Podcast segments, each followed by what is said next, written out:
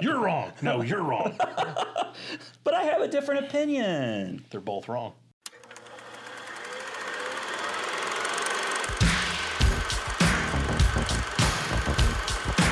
Inconceivable!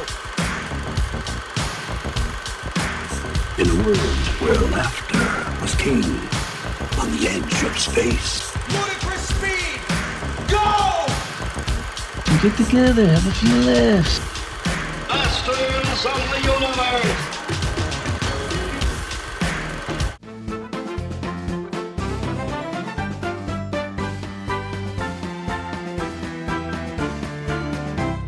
Hey, welcome back. Welcome back to the Cinemasters podcast. I am Ron Avis. And I'm Adam Peterson. And we got a great show for you guys.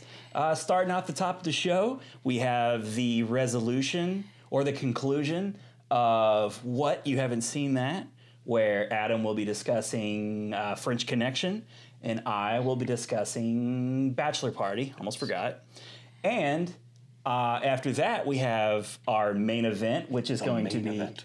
There will be music. At the mi- the main event's going to be our 10 favorite movies that feature predominantly SNL cast members or, you know, alumni. You Don't have to be like current cast members, but alumni. And, you know, SNL's been around for like what, nearly 40 50 years Almost 50 years now. just about about a decade. Well, no, I don't, a, a century. That's what I meant. I A half a century. don't know what a decade is. I've seen enough of them. I don't know what There's one a is. lot. Yes. There- There's a lot of Saturday Night Live. Uh, and then we're going to conclude things with the uh, triumphant return of Who Played It Better, where we pick a movie for each other and challenge It's a challenge. you do a challenge to see if you can cast a better actor actress for the roles that they are you know, were made famous by previously by you know for example Silence of the Lambs you like you got to recast Hannibal Lecter and you chose David Tennant. David Tennant Scrooge McDuck he's or Doctor Who if you watch that more He's a he's a, a demon in the new Good Omen show. On is he really he is. he is just a character actor He is isn't he a versatile son of a gun. definition of a character actor. But we will not waste any more time I because will. I would like to waste some time talking about other things. so anyways, like I said, we're gonna start off with What? who played it better. Okay! Yeah. It's time really It well. was timed pretty good. great. You think I might have planned that out even. I think you did. I think so. And as I said at the top, uh, you're going to be doing French Connection, and I'm going to be doing Bachelor Party, the Tom Hanks 1984, I think is when it came out. I didn't write that down because I'm not very prepared. Now, I think it's 1984, early 80s, pre it was about superstardom Tom 84. Hanks, basically. Because the Man with One Red Shoe came out in 1985. You always go to that, don't you? You can't go to Splash. Nope. the Man with One Red Shoe. You don't even go Bosom Buddies. Nope. the Man with One Red Shoe. So I guess we'll go ahead and start with Bachelor Party. Go for it. Um, so right, Tom Hanks is pretty much the only notable actor uh, from that movie. It's uh, a notorious sex romp comedy that I'm here to tell you right now doesn't it doesn't age very well. I didn't think that it would. I was No. curious, but I didn't think that it would. I think you know it, it's a movie that a lot of other like uh, you know more it's it's been ripped off a lot. Yeah. You know, there. I mean, whether you want to talk about like a literal bachelor party ripoff, like um, you know, with Leslie Chow and The Hangover, uh, but more so even just uh, like app, like American Pie, like that kind of stuff. Like, it, They- I think it all owes a little bit to Porky's and Bachelor Party. They because they did an updated Bachelor Party. I know they did a sequel to it, oh, they did. but I think they did an updated like a remake with nobody. Uh, I don't remember anybody. But it was a few years ago. But Not even Tom Ch- Tom Hanks. I said Tom Chanks. Tom Chanks. you, we don't know what his middle name is. Could be a, it could start with a C. It could. Then it could be Tom C. Hanks. Tom, C. Jenks. Hanks. C- It's Courtney. Tom Courtney Tom Hanks. Courtney Hanks. We're on you, Tom. Tom Chanks. My favorite Leslie. No, no thanks, Tom Hanks. That's my favorite. I like that you could if you uh, abbreviate his first name to just a letter and then his last name is T Hanks. Yeah. looks like thanks. yeah. He's grateful kind of guy. Well, isn't there? There's like a meme where Tom is standing and there's like a T and then it hanks and like the, the his head is covering up the O and the M and he moves away and it's like Tom Hanks. It's Tommy. Peter Griffin? Everything that guy says is hilarious. I have AIDS. Not in this movie though. He's not No. really that good. He's he's yet to kind of find himself. He's yet to find Penny Marshall. I think is what the problem is. Um, and and I don't, Penny Marshall didn't do Splash, but it was another. Was it Gary Marshall or something? It it, it was a you know pretty famous director. I think Yeah. who did Splash. Um, I could look it up. You could look it up. So I'll I'll- talk I'll about look. Bachelor Party. So the movie starts out. I'm not even kidding. There, there's kind of a quick montage of all the rascals that are in, you know, the Tom Hanks friend party, his group of friends, and within like a few minutes, there is a scene where there's this really chesty. 80s babe and she's taking her child like this guy works at one of those like olin mill type places like you know glamour shots Glamour shot. and for whatever reason, like the mom has like the deepest cleavage ever, showing off her, you know, bosom, buddies, bosom. I don't know. There's probably not a connection there. There could be. there could be though. there could be. No, but so like you know, she's getting a picture of their kid, and the guy is like trying to trick her into getting in the picture and like showing off her boobs. And I'm not even kidding. When he notices her boobs, there's a sound effect that plays to the effect of boom. and I knew then this is the kind of movie we're in for. This is really, really bad. And um, it's not to say it doesn't have some funny parts like the donkey scene which is kind of the standout scene i think for uh, that people remember i you know if you've seen clerks 2 like dante and randall like dante the whole the whole reason for you know, kiki kelly and the sexy stuff is because apparently like they saw that movie when they were like you know kids and they couldn't you know they wanted to have their own experience from the tj and you know, sure enough, the woman. Like there, but there's like iconic scenes, like the guy's going crazy and he like hits his head, like you know, with the bottle of liquor. And, you know, there there's this jackass preppy who wants to. Let me let me get back to who the one of the reasons why this movie doesn't work. And I say that and like I, I froze there because the jackass preppy has he has it for um, the Tom Hanks's girlfriend who is Tawny Katane Ooh. she's the lead actress in this movie. And you guys would know Tawny basically being draped across the White Snake's car in a music video. That's like what she's she that was her greatest performance. Or America's Funniest People with Dave Coulier.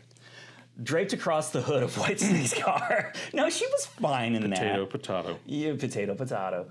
Um, she, but but she has no chemistry with Tom Hanks at all.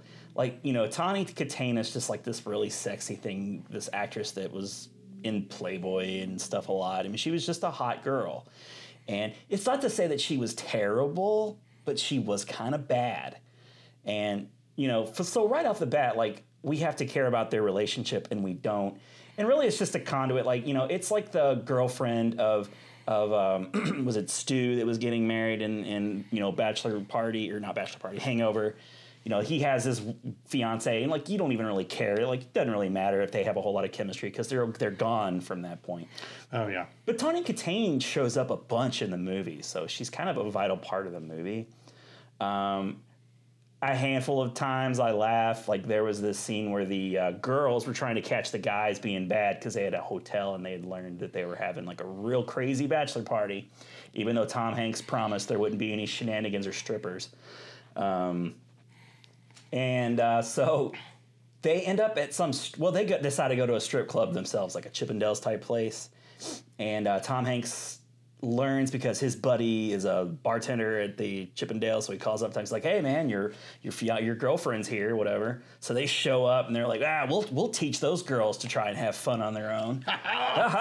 It's lesson time. so they get this big guy to come up, and his name's Nick the Dick. Do you remember this? Because you know, I remember you said you'd It's, seen it. it's been a long time. I, I think I know where.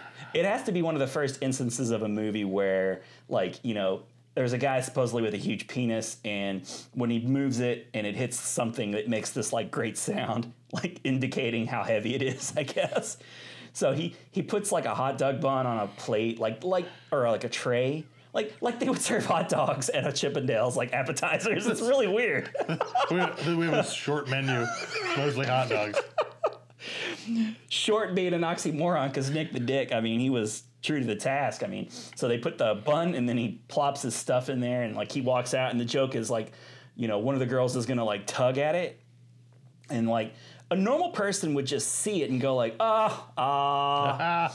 but like she sees it and then like for whatever reason like you know she grabs it and she's pulling it so like nick's kind of doing like this and she's like screaming and freaking out but she keeps tugging it like who would do that no human person would do that like she it's it's she's she's appalled but she also still really wants a hot dog so if she just keeps pulling it you know it'll become a hot dog i guess some sort of like transformative magic I, I just I Man, cannot picture imagine. this in your head man cannot imagine any sequence of events in anyone's life ever where you would be in that much need for a hot dog. Just ever. it's like a buck, you know, anywhere. Just stop and get a hot dog. Uh, the movie, the movie's pretty terrible. Um, I, I can't say that I can recommend it. I can't even say that it's really all that important because there's been so many better movies since then. And you know, if you're a Tom Hanks fan, which I am, everybody is, just skip this one. You'll be you'll you'll be disappointed at Tom Hanks when, after you see it. Just move on to the man with one red shoe. Watch it again. You would move back to that, I guess. Watch it again. No, no, just go get big or or you know, Joe versus, versus the volcano. Get yourself any Tom Hanks, Meg Ryan movie, even You've Got Mail. It's a great movie. It's not bad. It's okay. So It's a remake of The Shop Around the Corner. With the I TV know, star. right? That's a better movie, but I enjoy both of them. That's probably why they decided to remake it. People enjoy that movie. They named her her shop The Shop Around the Corner. Perfect. This is Chippendale's star attraction, Mr. Nicholas, better known as Nick the Dick. Nick the what? The Dick.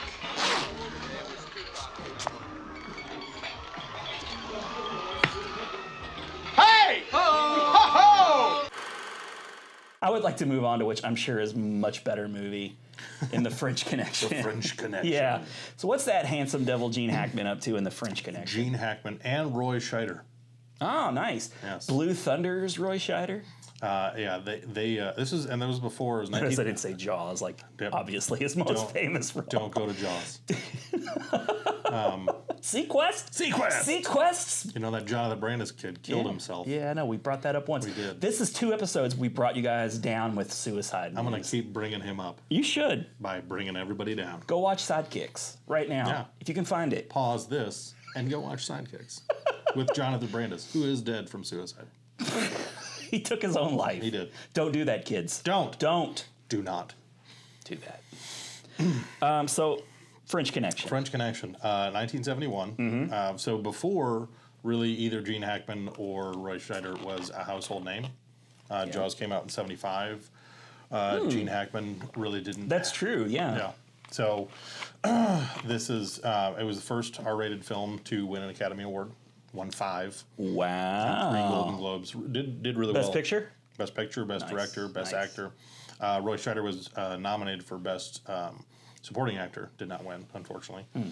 But um, yeah, did did quite well. Um, that was based on a true story. I did not know that. Really? Yes. What is the story? Uh, it is there, and it, it had been going on for quite some time. There was a, uh, huge drug smuggling ring that was coming coming in from France, hence the French connection. Where does the movie take place? It takes place in New York City. Okay. There was Grimy New York City. it, at, in the beginning. It goes back and forth between France and New York as you're Okay. getting to know the the French mobsters, which That's a term you don't ordinarily don't hear, hear very that all often. that often. Russian mobsters, triad. Italian. yes, Italians. classic. Obviously, Italians are number one. I Yeah. didn't mean to slight them in any way. A gabagool. I love the gabagool. Michael Scott. I love me some Michael Scott, Yes, especially as a gangster. Um, but uh, so they're going back famously and forth. plays a gangster in all of his He's movies. he's a great. I mean, he's I mean, really. He's a real tough guy. if they remade The Godfather, like they probably should, um, I would don't cast. ruin it. What if I picked Michael that for Scott. you? What if that's the, what I picked for Then you? I'm already ahead of the game. okay, then you've already Michael done. Scott. You've already completed that check off your list. and he'll play every role. Every role. Every role. It's a It'd be like- one man Godfather It'd show. be like The Godfather meets The Clumps kind of thing, where which would be an I interesting. love that you picked the clumps. The Clumps. I bypassed the first one straight to The Clumps. straight to the What's the best uh, usage of an actor playing many different roles in a movie? Like, what would you, Um, like, just it's an impromptu, put you on the spot. Doctor right Strange Love, Peter Weller. Now. Okay, okay. Well, I haven't seen that, so I'm gonna have to go with uh, Means I Eddie win. Murphy in Coming to America. That was a good one too. I love him and every Eddie Murphy once again playing multiple characters with does. makeup on. Maybe he doesn't play well with others, so he's like, "Fine, I'll just be all the characters." Yeah, and that's Me. fine because he's better at playing all the Yep. characters. And I'll just it'll just be me and and um, Arsenio Hall. Oh, that's yeah, Arsenio Hall, man. I he needs to come into it because there there's been long rumored to come into There's, I America. think they're making. yeah, so making another- I hope he's in it. I hope they're still best pals. I don't think he's doing much else. Well, that doesn't mean he's gonna be in it. he You could could get him be- cheap. he could be real petty towards Arsenio. Like, Did guess Eddie what? ever do the Arsenio Hall show? He must have, I would hope so. right? He had to have. I would like to see that show come back. I would love that that show came back with him. Yeah, And they couldn't bring somebody else back. Arsenio Hall, starring Kevin Hart. that would be That would be amazing and confusing. yes. you're right. And he Wait, wouldn't do that. That's beneath Kevin Hart It now. is. He needs to be in a couple of rock bombs before that happens. And he's not rock there's, bottoms. there's not a lot that's bu- beneath Kevin Hart because he's short. It was a short joke. Oh. but he's got a lot. More I need a money rim than- shot sound effect. I'll get that. I'll work on that. Ba-dum-ts. Uh, I'm sorry. So uh, back and forth between uh, France, France and, New, York. New York. and you got um, uh, Popeye, which is Gene Hackman. That's his nickname. Popeye and Cloudy. Those that's their nicknames. Um, I was like Robin Williams. The um, the actual police officers that they portrayed were on set every day for the aut- authenticity of the film. What I what I'm in in looking at um, kind of the background information on the film, I really enjoyed. They didn't secure permits for a lot of stuff. Like the car chase in that movie Yeah. is one of the most iconic car chases, and Oh, it- yeah. it was just Gene Hackman driving like a crazy man. Not even a stunt man. No. Not being towed, not being pulled, driving like a bat out of hell through the streets in Well, New he York. wasn't anybody yet then, right? So they didn't. Gene Hackman could die in a car accident. And I mean, they because they had most of most of the um, the extras. Who would be in Welcome to Mooseport? I don't know. Imagine who would play that role. I don't know how. You, I mean, that would be a good, you know, recasting. Like, I don't know how you, you'd, you'd stump me on that. Welcome to Mooseport. Well, you know, I I could, shan't dare even think about that I, possibility. could recast Ray Romano in a heartbeat. Who could you recast? Ra- Who else is like Ray Romano? Um, Anybody. like I don't. I can't do a Uh, Ray Romano. You could literally get anyone. Okay, okay. You could get a garbage man. Just uh, like a garbage man on Quaaludes. Yep. Boom. All right. Anyway, sorry. I keep interrupting you. No, it's fine. It's a discussion. It is. We're we're we, It's an interruption, actually. It's an interruption. Pardon the interruption. That's another show. Wait, we should take that title. Uh, we should use that. Our listeners don't watch sports; they would No. not have a clue. Sports. Sports. and boom goes the dynamite. Bowie and Pishaw. That's what I say to that. That would be your catchphrase. Pooey and pshaw. That's that's what I. When a guy strikes out, when he, when a, when, a, Bowie and Pishaw. when like Randy Johnson shuts a guy down with a strikeout. Pooey and pshaw. Strike three. Fooey and Pishaw. To that. twirl the mustache. That would be awesome. The interruption's completed. We're gonna get through this. We will thing. get there. You politely sat there and listened to everything I had to say about the crappy bachelor party movie. There's there's not a lot I would interject with that. no, Oh, not really. Uh, It was shitty. It and it was. was, It was- really not woke. Well, you know, I don't even say it was woke because it's not like there was a lot of racism or you know. Uh, uh, degrading of women other than the boom that was kind of degrading i guess That's just degrading to people. Yeah, to people in general. But no, the French Connection. Nobody, where Gene Hackman's not degrading anybody except No. driving like a bat out of hell. He yeah. They're um No permits. they didn't get permits for That's a lot. I'm guerrilla filmmaking they- right they- there. And that was William Friedkin also directed The Exorcist and another little film you might be familiar with, Blue Chips. Nope. Starring Shaquille O'Neal. oh, he directed that. He directed Blue Chips. I love Blue Nick Chips, Nolte actually. and Steve and and and Shaquille O'Neal. He likes casting ugly guys for like his lead role. yes, Nick Nolte. It's Nick Nolte is an ugly guy. like a Beauty and the Beast kind of thing with Nick Nolte and Shaquille O'Neal. he was like People Magazine's sexiest person here. It's like this is rigged. Nick Nolte. You've seen the like, you know, the the sketch, the photo, the police photo with Yes, the hair, the the crazy hair hair. and the Where it's like, I'm Hawaiian like, is that is that Gary Busey or is that Nick Nolte? Because I can't tell. I cannot tell. I want to put them up side by side. Yeah, Nick Nolte is. He's in that new Angel Has Fallen. yeah, yeah, yeah. I'm yeah. kind of okay with it, but at the I'm same okay time, with he's it. I still, like Nick Nolte, he's- yeah. he's rough. He's I liked rough him in around the Warrior. edges. He was great in that. He was great. He was good. He played the dad. He played the the just the alcoholic shit dad, which Yeah. you know I can buy. Hey, but that was a stretch for him. probably, probably an I excellent. can really father. relate to this role, can't you, Nick? He's probably a great dad, sent all of his kids to good schools, went to every single function, recital, game, We're just throwing them under the bus. Yeah, that's what we 'cause, do you here. know, we that's throw what we do. people arbitrarily under the bus. arbitrarily under the bus, the podcast. Why not? Arbitrarily under the bus. We have renamed our podcast like three or four times a day. They're all Oh, man, great. you remember that time Nick Nolte got it out under his hands and knees and blew a mule? I do. I do. I have it on VHS. you know? VHS. What did you record it on? One of those big cameras. Oh, the big- okay. One of those like Bob Saget Yeah. funniest home video deals. Yep. Well, you were your family was rich, Yeah. Anyway. We were super rich, super wealthy. super ultra wealthy. Yep. That's a level of wealth that I will never achieve. I'm not, I'm not there. no, not, Not yet. there.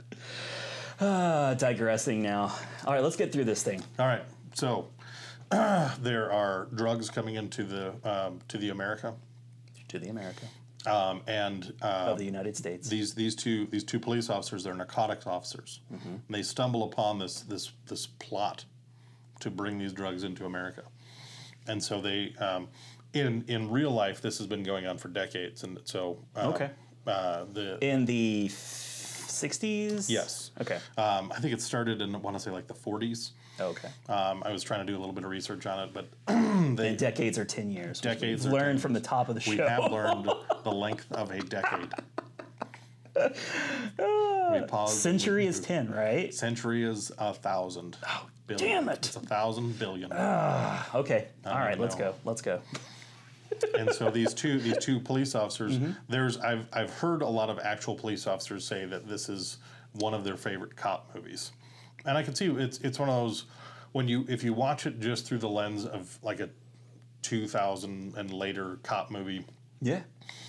it's it's hard to because we're so accustomed to explosions and massive gunfights and you know all these special effects and Yeah. all, all this uh, kind of padding to the to the to a cop movie Right. but these guys like it, this one i think is really fairly true and that was what they were really going for that's what uh, friedkin when he was directing he wanted he uh, if they weren't one of the principal actors i think everybody was an off-duty cop and i think most if not all of them were police officers that actually worked in some form or fashion on the actual case so they were familiar with what was going on and they're i mean everything they're doing they're filming in the subway i mean all of the all of the people that are not involved in the shoot the people that are just walking down the streets just regular new yorkers that have no idea anything's going on they weren't shutting down traffic Different time back in the day.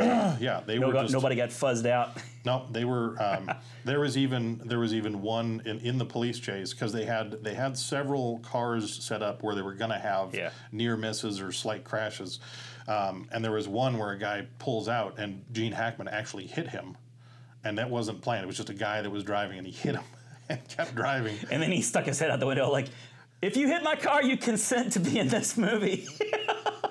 So it was it was it's like taking all that into consideration it was like Yeah. it was pr- it was pretty pretty cool to see and it's I mean it's h- highly re- I mean I think it's it's got like an 8 point something you know on on IMDb 94% metacritic I mean just everybody it's probably one of those top 100 movies on every yeah, list. it's and it, it really I mean it really was I like that you're going back into I- the 60s and This was 71. Uh, yeah. Yeah. Decade I don't.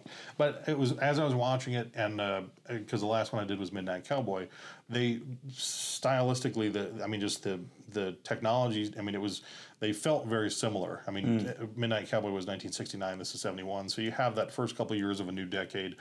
You're kind of trailing off of whatever's Yeah. popular in the last decade. Yeah, yeah. So there wasn't a lot of difference. It wasn't into that full 70s kind of perspective, but Yep. it was uh, i appreciated all of the effort um, it, it really comes through. I mean, for your casual observer that's going to watch the movie and not, you know, investigate all these things and know these things, they come through in a very comprehensive, um, stylistically pleasing way that makes it, you know, it's a movie that's nearly 50 years old at this point. Yeah.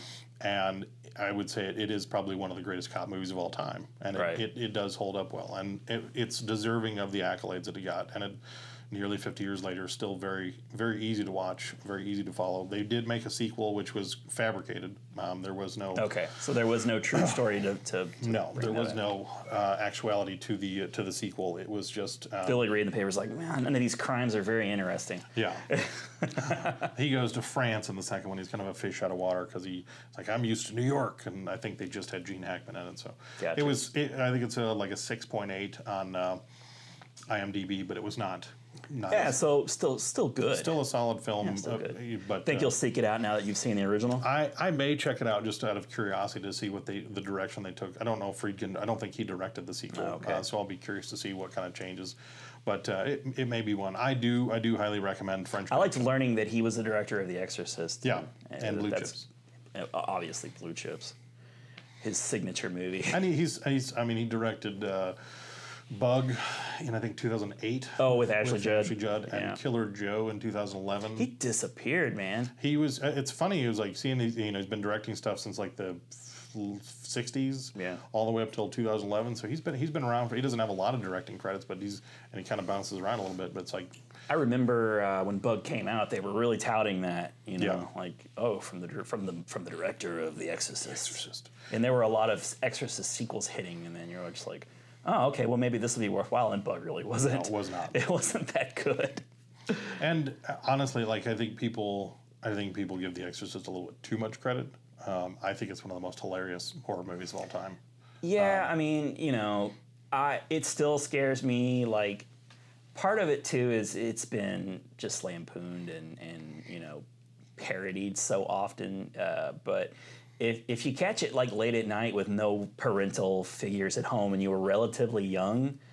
Um, it was scary to me. I mean, I remember watching that from like the hallway fro- of the TV. Like I wasn't even in the room. Like I was watching it from the hallway. Like I could get a head start. Like the TV was gonna come to life and shit was gonna get to me. And I mean, can and and also it must have been terrifying to people who went to see it at movie theaters who had no nothing to take the edge primer, off of yeah. it. There was like no You're comedic there. element to it. You were just like watching this thing that supposedly happened, and uh, you know, I do, I do like. There's a, there's a part in in The Exorcist where the uh, detective he's interviewing Ellen Burstyn, um, Linda Blair's mom, and he's asking her on the day uh, that the guy died. he was asking her just like you know, basically trying to find out if anybody the else real guy. Yeah, the, Had, had anybody been in the house? You know, did you did you get it? Did you get any uh, food deliveries? Did you get any laundry deliveries? Did you get any packages? And he goes through this whole line of questioning, and I don't know why it struck me as funny as it was. He starts off, "Did you get any packages that day?" And he goes through a number of things, and then he says, "Did you get any packages?" He asks that again. Oh, really? And that's when I was like, it just struck me as funny. She's lying. Because I was sitting there and I was like, why would you ask that same question? I mean, it was like, it wasn't like 10 minutes ago. It was like literally like 45 seconds ago. Yeah. You asked, did you get any packages? And I'm like, and this Was he is, winking? This Like- is scripted. Did you get any packages? That would have been a very odd turn for the film. It's like, It's like, well, I can't believe they left that in the movie. say, did you receive any packages? Wink. For you audio only listeners, I was thrusting my Yes. pelvis, There was pelvic thrusting. going on. indicating that he was a porno man. Yes. I was a porno A man. porno man. I've never heard anybody say porno man. I love the way that sounds. That, that's a t shirt. That's a t shirt. A Uh, porno man. Porno man. I am porno man. That's you. My gyric thrusting. I will defeat you with my invisible. Yeah, never mind. Wherever, uh, Whatever. Whatever's coming out. I don't know, like I made a, I, I, de- I definitely did a hump right here, like a big ass, like right there. you s- notice the arch? I think you're still stuck on the clumps. Ron, Ron's an ass man. Ron I've and had no Kramer. drinks. Ron and Kramer. Do what now? That would be that would be a great movie, The Ass Men. The ass man. You okay. and, and and Kramer. was it the ass man cometh? Was that a was that a thing? People leave a comment if that's a Yeah, thing. if that's a thing. and any capacity. No, no, the ass man was just from the license plate. Yeah. yes, Okay. Uh, so recommend. yes, I highly recommend. It's a Good. great, great film. All right. Let's let's let's speed away from this accident. Run quickly away from this. You took off your shoes, put your finger between your toes, and picked your feet, didn't you? That's it! Yes! All right. You put a shield in my partner. You know what that means? God damn it! All winter long, I gotta listen to him gripe about his bowling scores. Now, I'm gonna bust your ass for those three bags, and I'm gonna nail you for picking your feet in Poughkeepsie. and let's instead get into. Michael Buffer. Oh, why am I so soft? Let's get ready to rumble! That's weak sauce. How's this? Welcome to the main It's better. It's better. Okay, everybody, the main event time.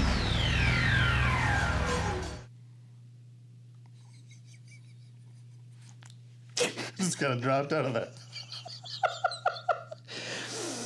Dun, dun, dun, dun, dun, dun, dun, dun, dun, dun, dun, dun. Okay, y'all ready for We're this? doing our own sound effects. that was just not meant to happen. That's what we do here. This is the 10 movies, our 10 favorite movies, featuring SNL alum, former or current. I suppose maybe one some of these movies could have a current cast member, although I don't think they Kate are. McKinnon. She could. she's Okay, not in yeah, any Kate mine, but McKinnon she's could definitely be been in there. Mm. films. And isn't um, Chris Hammond the current Don Pardo of SNL? Oh yes, uh, Daryl Hammond. Yeah. Daryl Hammond, yeah, yeah, Yeah. sorry. So he, he could very well be in some of these movies. He I could don't, be. don't think so, but he might. So that's the rule. Um, we didn't really talk about like setting parameters or boundaries, but like you said, like all of your movies have three I went or with more. as long as it has at least three SNL alum. that For was me, filming. I the way I said it was as long as there's two and those two people are featured prominently in the movie, uh, I will accept it. Hopefully, you there's- will allow it as well. I will allow it. Okay. Um, I will allow it. Uh, So yeah, we're just gonna go back and forth. These are not ranked, uh, although you may have ranked them. I purposely did not. I Okay, have, I have okay. a long list of, of so we can we could do ten unique. So we don't have overlap. New York. The Human Torch was denied a bank loan. Was that in the second one? I was in the first one. That was in the first one. Was. Oh my gosh. I feel like they went a little nuts with the second one. Fifth grader saw my so pee You say are you saying they saw your pee pee? I love how that lingered uncomfortably. Oh, it was so good, so good. I Ah, love it. me some Will Ferrell. Oh, Will Ferrell's the best. Didn't used to always think so, but I was categorically wrong early on. It's wonderful. Okay, uh, so you will get to go first since I went 1st go with first, the bachelor okay, party. Well, this is Dude, it's 38 minutes and we're now we're we're we're just like plowing straight through, man. Wow. We did not do badly. Wow. Wow. Wow. Wow. pow pow. Wow. I'm trying to do Oh. like Owen Wilson. I said- I like what That's you're trying, but it, it didn't sound good. I think it, I think it worked. wow. Pow. Pow, pow pow. Okay, so the first movie for you, what's Um, it going to be? And we each have some additionals just in case there is some overlap. Let's see. I'm I'm gonna go ahead. Um, I'm gonna come. I'm gonna come charging out of the gates. This one probably, if I would have ranked them, would have been super high for me. But I want to go ahead and make sure. I know that would make the list either way. Ooh, you're going to cut me off. Go ahead. I'm gonna go Tommy Boy. Tommy Boy. Tommy Boy. Yeah, that's that was one pick movie that I picked as well. So, uh, the cast members for Tommy Boy include Chris Farley, David Spade, and Dan Aykroyd. Yep. There's your three. Um, I mean, what can you say about Tommy Boy, man? It's so good. It's Chris Farley's opus, Is yeah, it is the best Chris Farley film, bar none. E- easily. Yeah. Um, it, it's his, you know, Rosebud. Yeah. Every- Citizen Kane. That's Everything about them, because I, honestly, I think it's probably you know David Spade obviously has had a longer career, but I don't know. There's been, I mean, he's had, I mean, the first Joe Dirt had its moments, Dickie Roberts had his moments, Yeah. But I don't, I mean, Oh, David Spade owes his career to Tommy Boy and Chris He- Farley. Yeah, definitely. I mean, Uh, without Richard from um, from Tommy Boy, Yeah. I don't know that there is a David Spade. And David Spade did, to his credit, kind of reinvent his career to go did. from that preppy kind of, you know, like little shit from like PCU, like those Yeah. kinds of roles, to sort of the sleazy, like sex pot Yeah. kind of rocker guy. Like Yeah. he really changed his. He did his that well. He did. He did. It wasn't bad. He played it wasn't to like his a tor- strengths. He did. He did. I like David Spade a lot. I think he's His really stand up funny. Uh. is pretty solid. I liked his stand up. Yeah. His stand up is pretty great. Um, so Tommy Boy, uh, Dan Aykroyd. What do you what do you got to say about Dan Aykroyd? Who's kind of always been hit or miss since the '80s. He, um, you know, uh, w- now I'm um, Zelensky, uh, the Yeah, he was like the the rival. the auto uh, parts king. Yeah, the Autobots. I make king. car parts for the American working man because that's who I am and that's who I care about. That was the that was the ad that, That he was played his ad. constantly around the around the clock locally. Um, I, I liked him. I thought he was good. I, I, I've, i the whole. I mean, you got Brian Dennehy, Rob Lowe, um, Bo Derek, um, filling in some of the, you know, the other. Isn't roles. Brian Dennehy as like Chris Farley's dad just perfect? That, that worked so well. I mean, that That's was a stroke of genius. Oh my goodness, that was that was great casting. And then you know, they had, a, I mean, the great supporting cast, people that you never really saw in anything else, or we wouldn't necessarily know from. Yeah, like his love interest. Who is that again? I'm gonna I'm gonna pull this stuff up on IMDb while you you talk you talk about talk glowingly about Tommy Boy. Uh, I mean, it's just you know, Chris. I- I, I think what it was what was really great about it is you know, Saturday. A, a lot of these, I mean, especially that cast. You know, Sandler, Farley, Spade, um, McDonald, um, Tim Meadows, all the uh, the. Um, early to mid '90s, before the Will Ferrell, Sherry O'Terry, you know that whole cast kind of moved in. You had this transition from the John Lovitz, uh, Phil Hartman, Jan Hooks, all, all those guys. You had kind of this middle transition where they came in on the front end, on the back end of these big names. They had their moment to shine, and then everybody kind of moved on. Tim Meadows lingered in with the new cast a little bit. And from what I understand, he was post. It was assumed that he was going to go out with that whole group of uh, actors, but he yeah he did He linger stuck for around. quite a he while. stuck around for a good long while, and uh, he's he's really coming to his own. He's played bit roles here and there. I know we talk uh, pop star. He was fantastic in that. i I mean, he's been in a lot of stuff. I like him on uh, the Goldbergs. the Goldbergs. He's, great. He's great really- on there. Yep. But um, you know, you, you had these guys that really just, I mean, Spade and Farley and Sandler, and I mean, these guys just ruled the box office in the '90s. Yeah. And Tommy Boy was just such. I mean, so, like you can watch Tommy Boy over and over and over. Can I give one more quick Yes. uh, shout out for uh, uh, uh, we were just talking about um,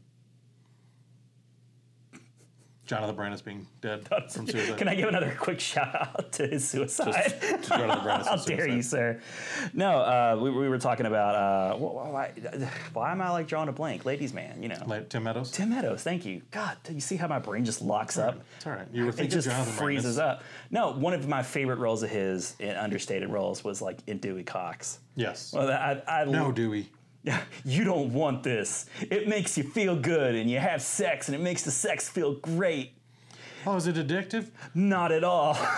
I'm pretty sure I think I won it. No, Dewey. No. I love Tim Meadows in that. But anyway, sorry. Uh, Back to so yeah, Peter Segal directed that, and he's Oh. Yes. in case you were curious, he did Naked Gun, Thirty Three and a Third, My Fellow Americans, um, uh, t- t- Nutty Professor Two. He did the clumps. Did the clumps. You can thank him for that. Full circle. Anger Management, Fifty First Dates, The Longest Yard. Gets so like some Adam Sandler stuff. Yeah, I was gonna say I, I feel like there's a him and Sandler. He did connection. the Grudge match that Robert De Niro. Uh, Oh, yeah. Uh, who was the other? Was it Peter, Sylvester Stallone? Sylvester yeah. Stallone, That yeah. wasn't bad actually. That was kind of an enjoyable. surprisingly. Yep. Anyway, so that that's just to let you know what other stuff he's uh, done in the past. Um, Hey, I, there, it has a really like Rob Lowe yeah, is great in that too. Like I really enjoyed him in that. I like it when he plays like a villainous type character. real jerky kind of. He he does. that. It's it's funny having seen him in Parks and Rec play such an upbeat, positive Yes. character. Like you really get a sense when you when you think of all the things Rob Lowe's done. He's got quite a bit of range. yeah, he really does. He's not just the guy who has sex with underage girls. No, that's not. It's not his legacy. if that's the only thing you're gonna credit with him, him with, that you're wrong. You're dead wrong. But yeah, Bo Derek. I mean, I I was really not familiar. Julie Warner, that was the girl. The girl, yeah. that was the girl that was like the love interest to Tommy. You know, real sweet girl, you know, like perfect for Tommy. You're like who you're and you're watching this, you're like, who would want to be in a relationship with this guy? He's lovable for sure, but he's just a he's just a hurricane that just blows through your life. And I I think you know, I think all of the things that I've watched from guys that knew Farley and all the people talk about Farley, I feel like this is probably the closest that you would get to like this is just Chris Farley being Chris Farley. Yeah. It's like, and I think that's why it felt so good because everything else he did, like Black Sheep, they were trying to make Tommy Boy again, Yeah. and they were forcing it. So it works in a lot of ways, but it was There were some there were some struggles behind Yeah. the scenes too that made that movie not so enjoyable for the people that making the movie. and uh, Beverly Hills Ninja Oh, terrible. was not good. I, I couldn't stand his hair in that movie. It's- Um, no, but um, a lot of really funny one-liners, Oh, you know, my like goodness. quotes from Tommy Boy, um, I, and, and little silly stuff too. Like I just love the part where they're like getting gas, and he's moving the car, and he just like rips the door off. what'd you do? But he tries to put it back like a kid would do.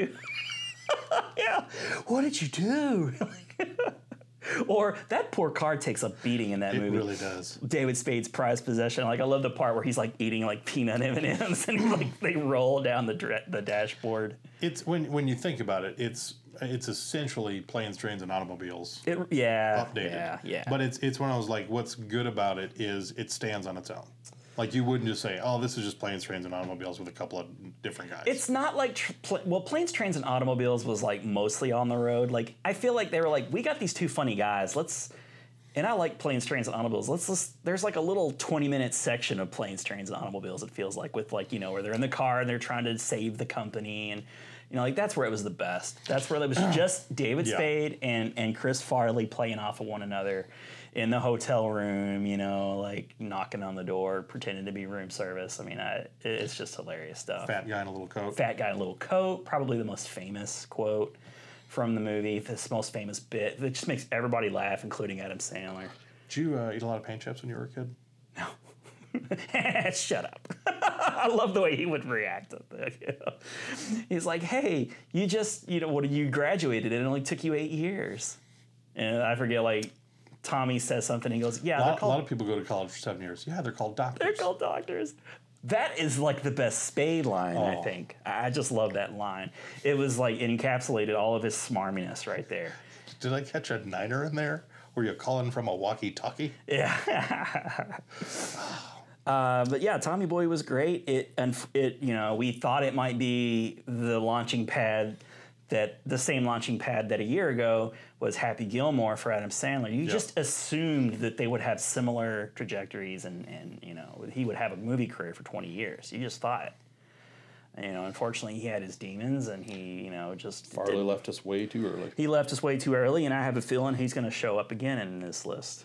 You know, maybe not as the headlining star, but he'll he's going to show up again. I have him in some in at least one other thing. Chris Farley is just one of the funniest human beings ever. And, you know, I, I love that there was such a good partnership between Spade and Farley because, you know, F- Spade has said a number of times that, like, Chris Farley couldn't write his own stuff. No. Like, David Spade, and, well, anybody could write things for Chris. Like, he could just show up and nail whatever anybody wrote for him.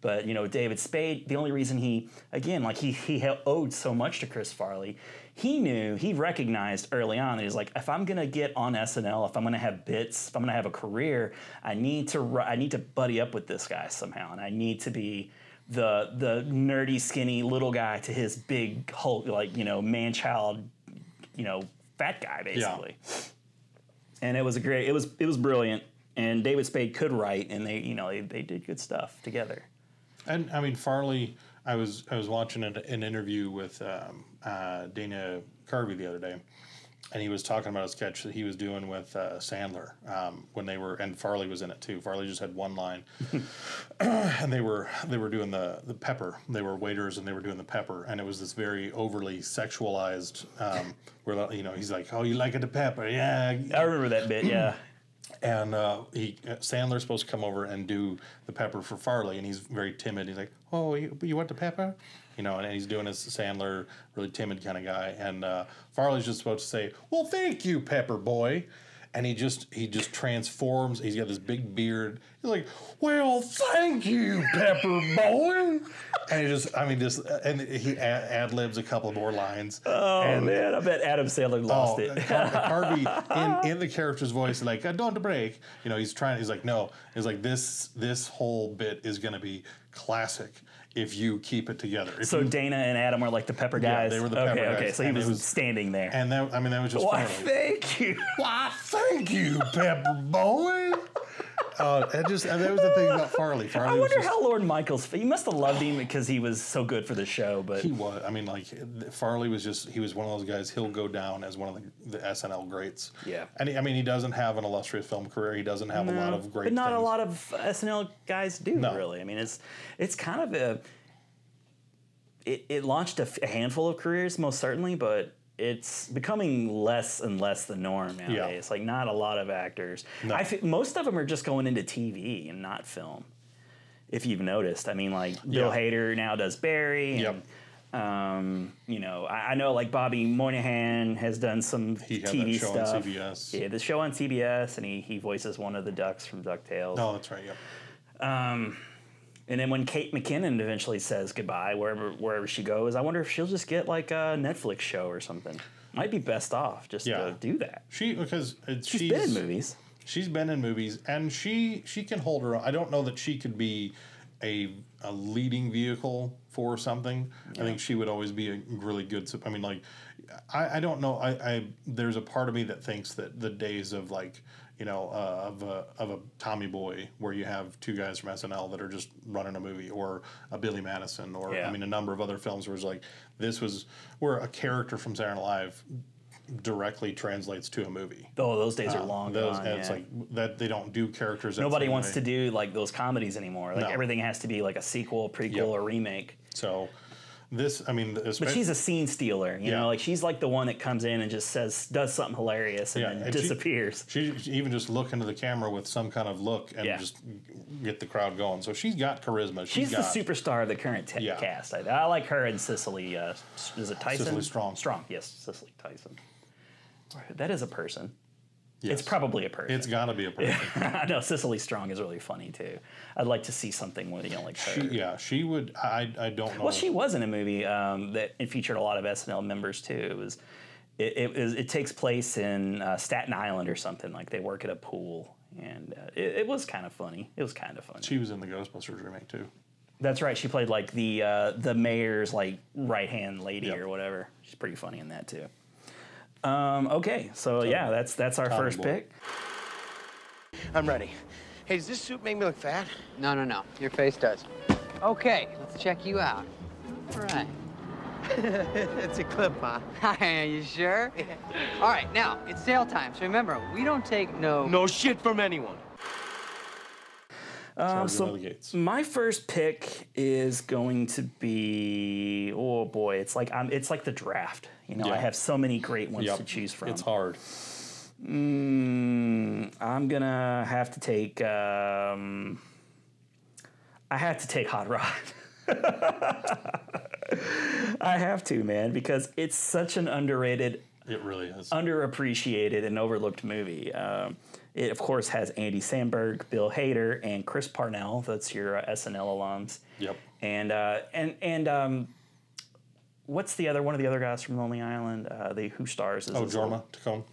Jorma, I think, was a writer on SNL. I think he was. Yeah. Uh, Not a cast member, but I think he pretty pretty sure he was a writer. So you could kind of toss him in there if you wanted to.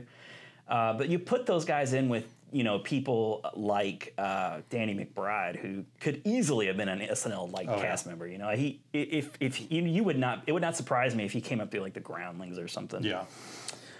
Uh, and you have this like perfect storm of a cast, just a hilarious movie. And you throw Isla Fisher in as well, who's just one of the funniest human beings on the planet. Has to be if she's gonna like live with you know Borat. Sasha Baron Cohen. Yeah, I just call him by his character, most famous character, Bruno.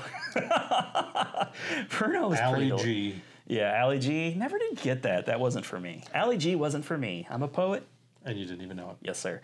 uh, but I mean, you know, obviously there's the you know you know there there was the one scene that everybody's familiar with. Goodbye. Babe, wait. Babe, wait. Babe, wait. Babe. Babe, wait. Babe. Babe. Babe. Babe, wait. Babe, no. Babe, no. Babe, no.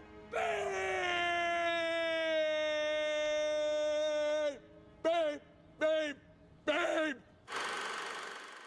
So if you're playing at home and you heard me say hot rod, you're and then you had right around the 50 minute mark, 52, 53 minute mark, you're the winner. Bing pot.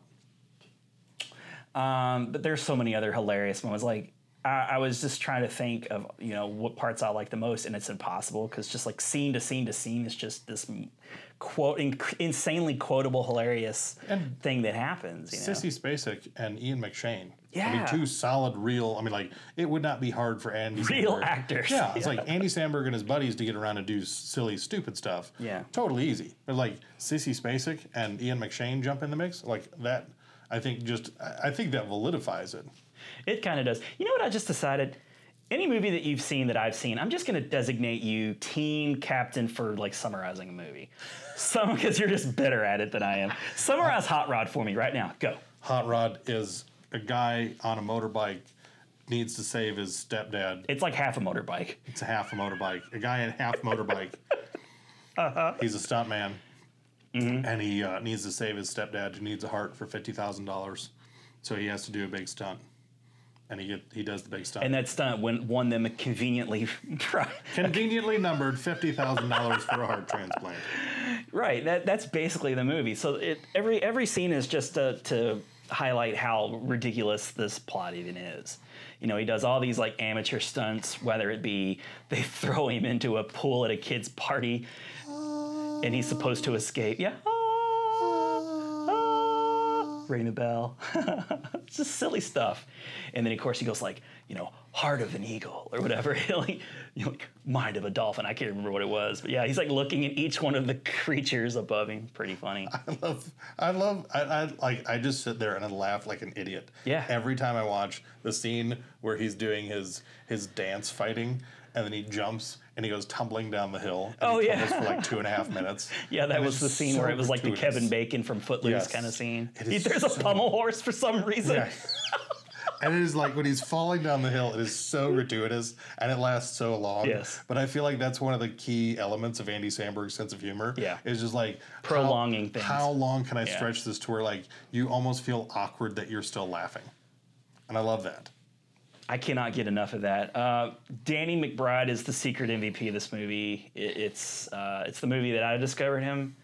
Uh, I know that he was in a movie called Foot Fist Way, which is enjoyable if you know, especially if you're like a Danny McBride fan like I am. And he's just really come into his own Yeah. in the last you know five years or so.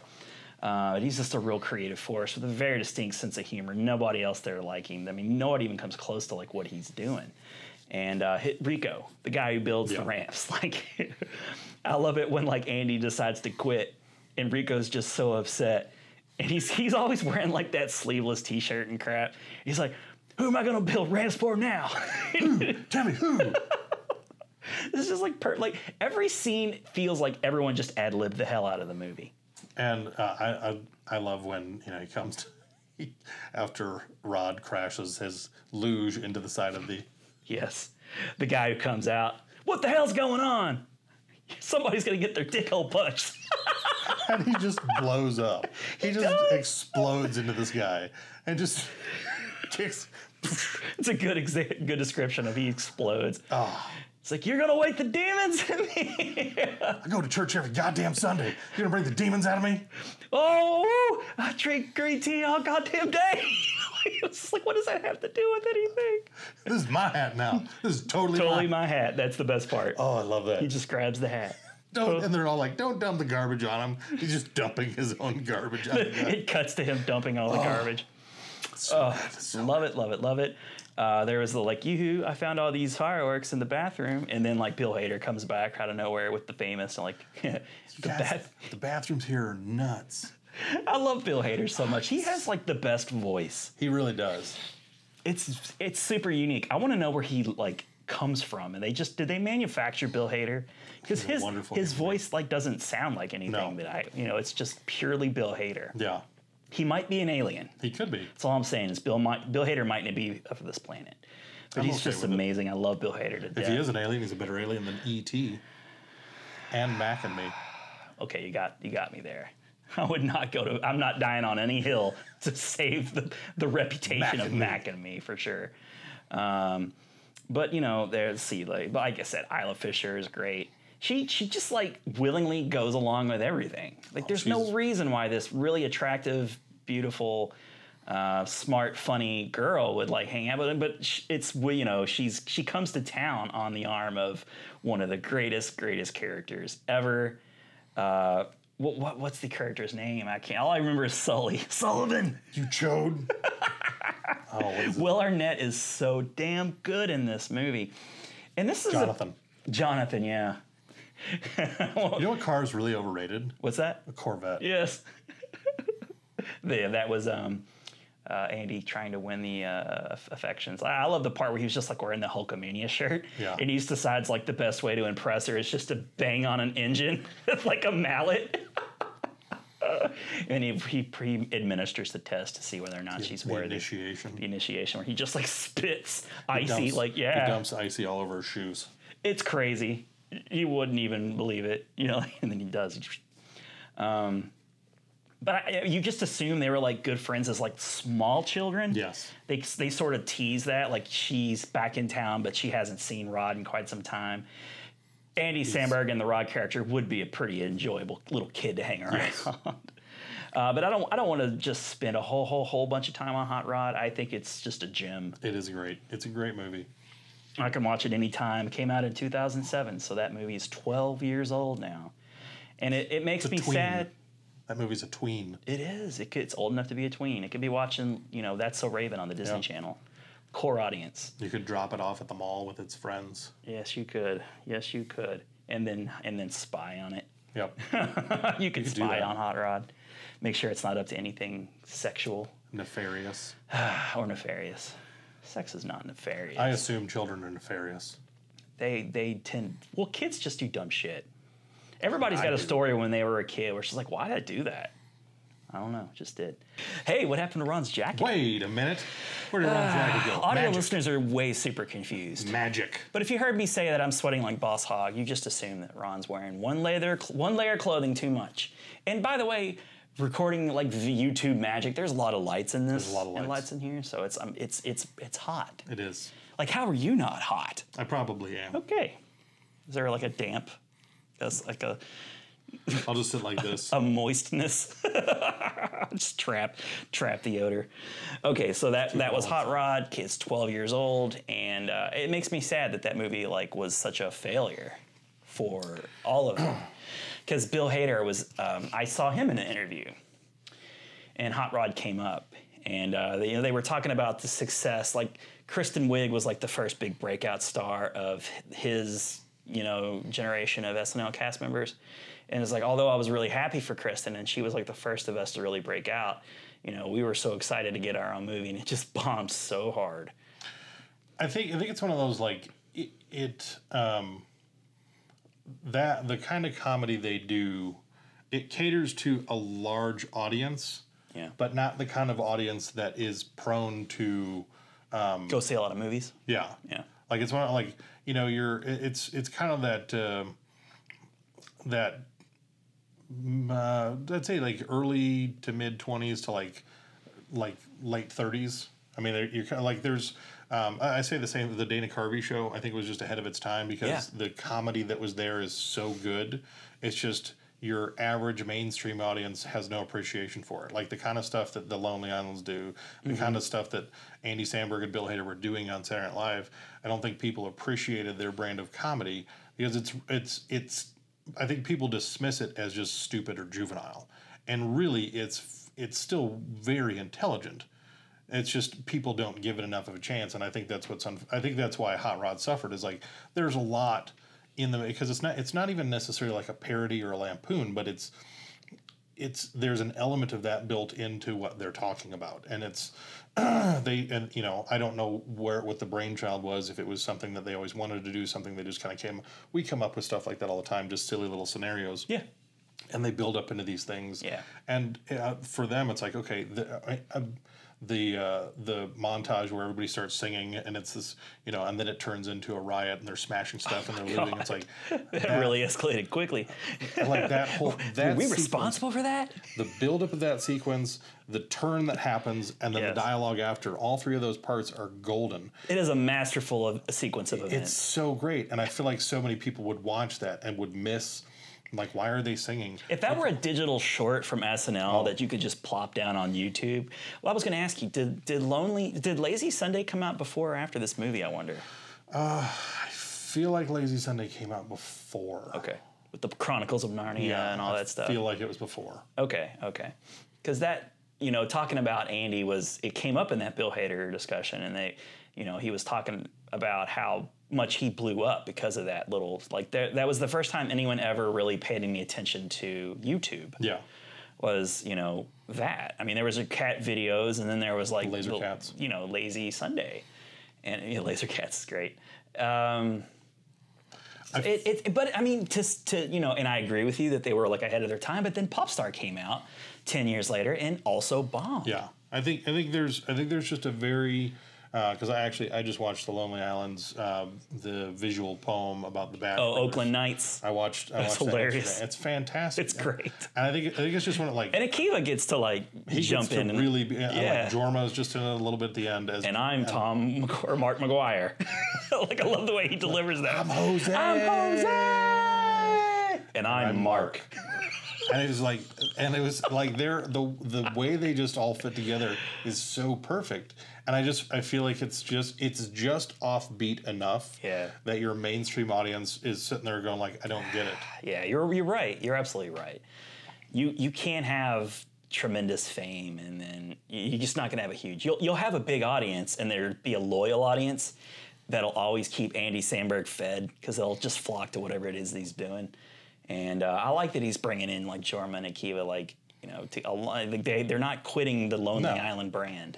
It's Still no there. and and because in popstar too like i like um because you got maya rudolph in there too and you got tim meadows Yeah. Oh and chris red who plays hunter the hungry he's he's in the current cast of But I Silent did Life, he's uh I didn't do that. he's the also featuring. He hasn't made. I hope in the because they just wrapped. I think it was two weeks ago. That was the last episode of uh, season forty four uh, with Paul Rudd was the host of Saturday Night Live, and um, Chris Rudd for the last two seasons has been uh, also featured, um, and that's usually kind of the testing. Is he ground the for guy it. that does Kanye? Yeah. Okay.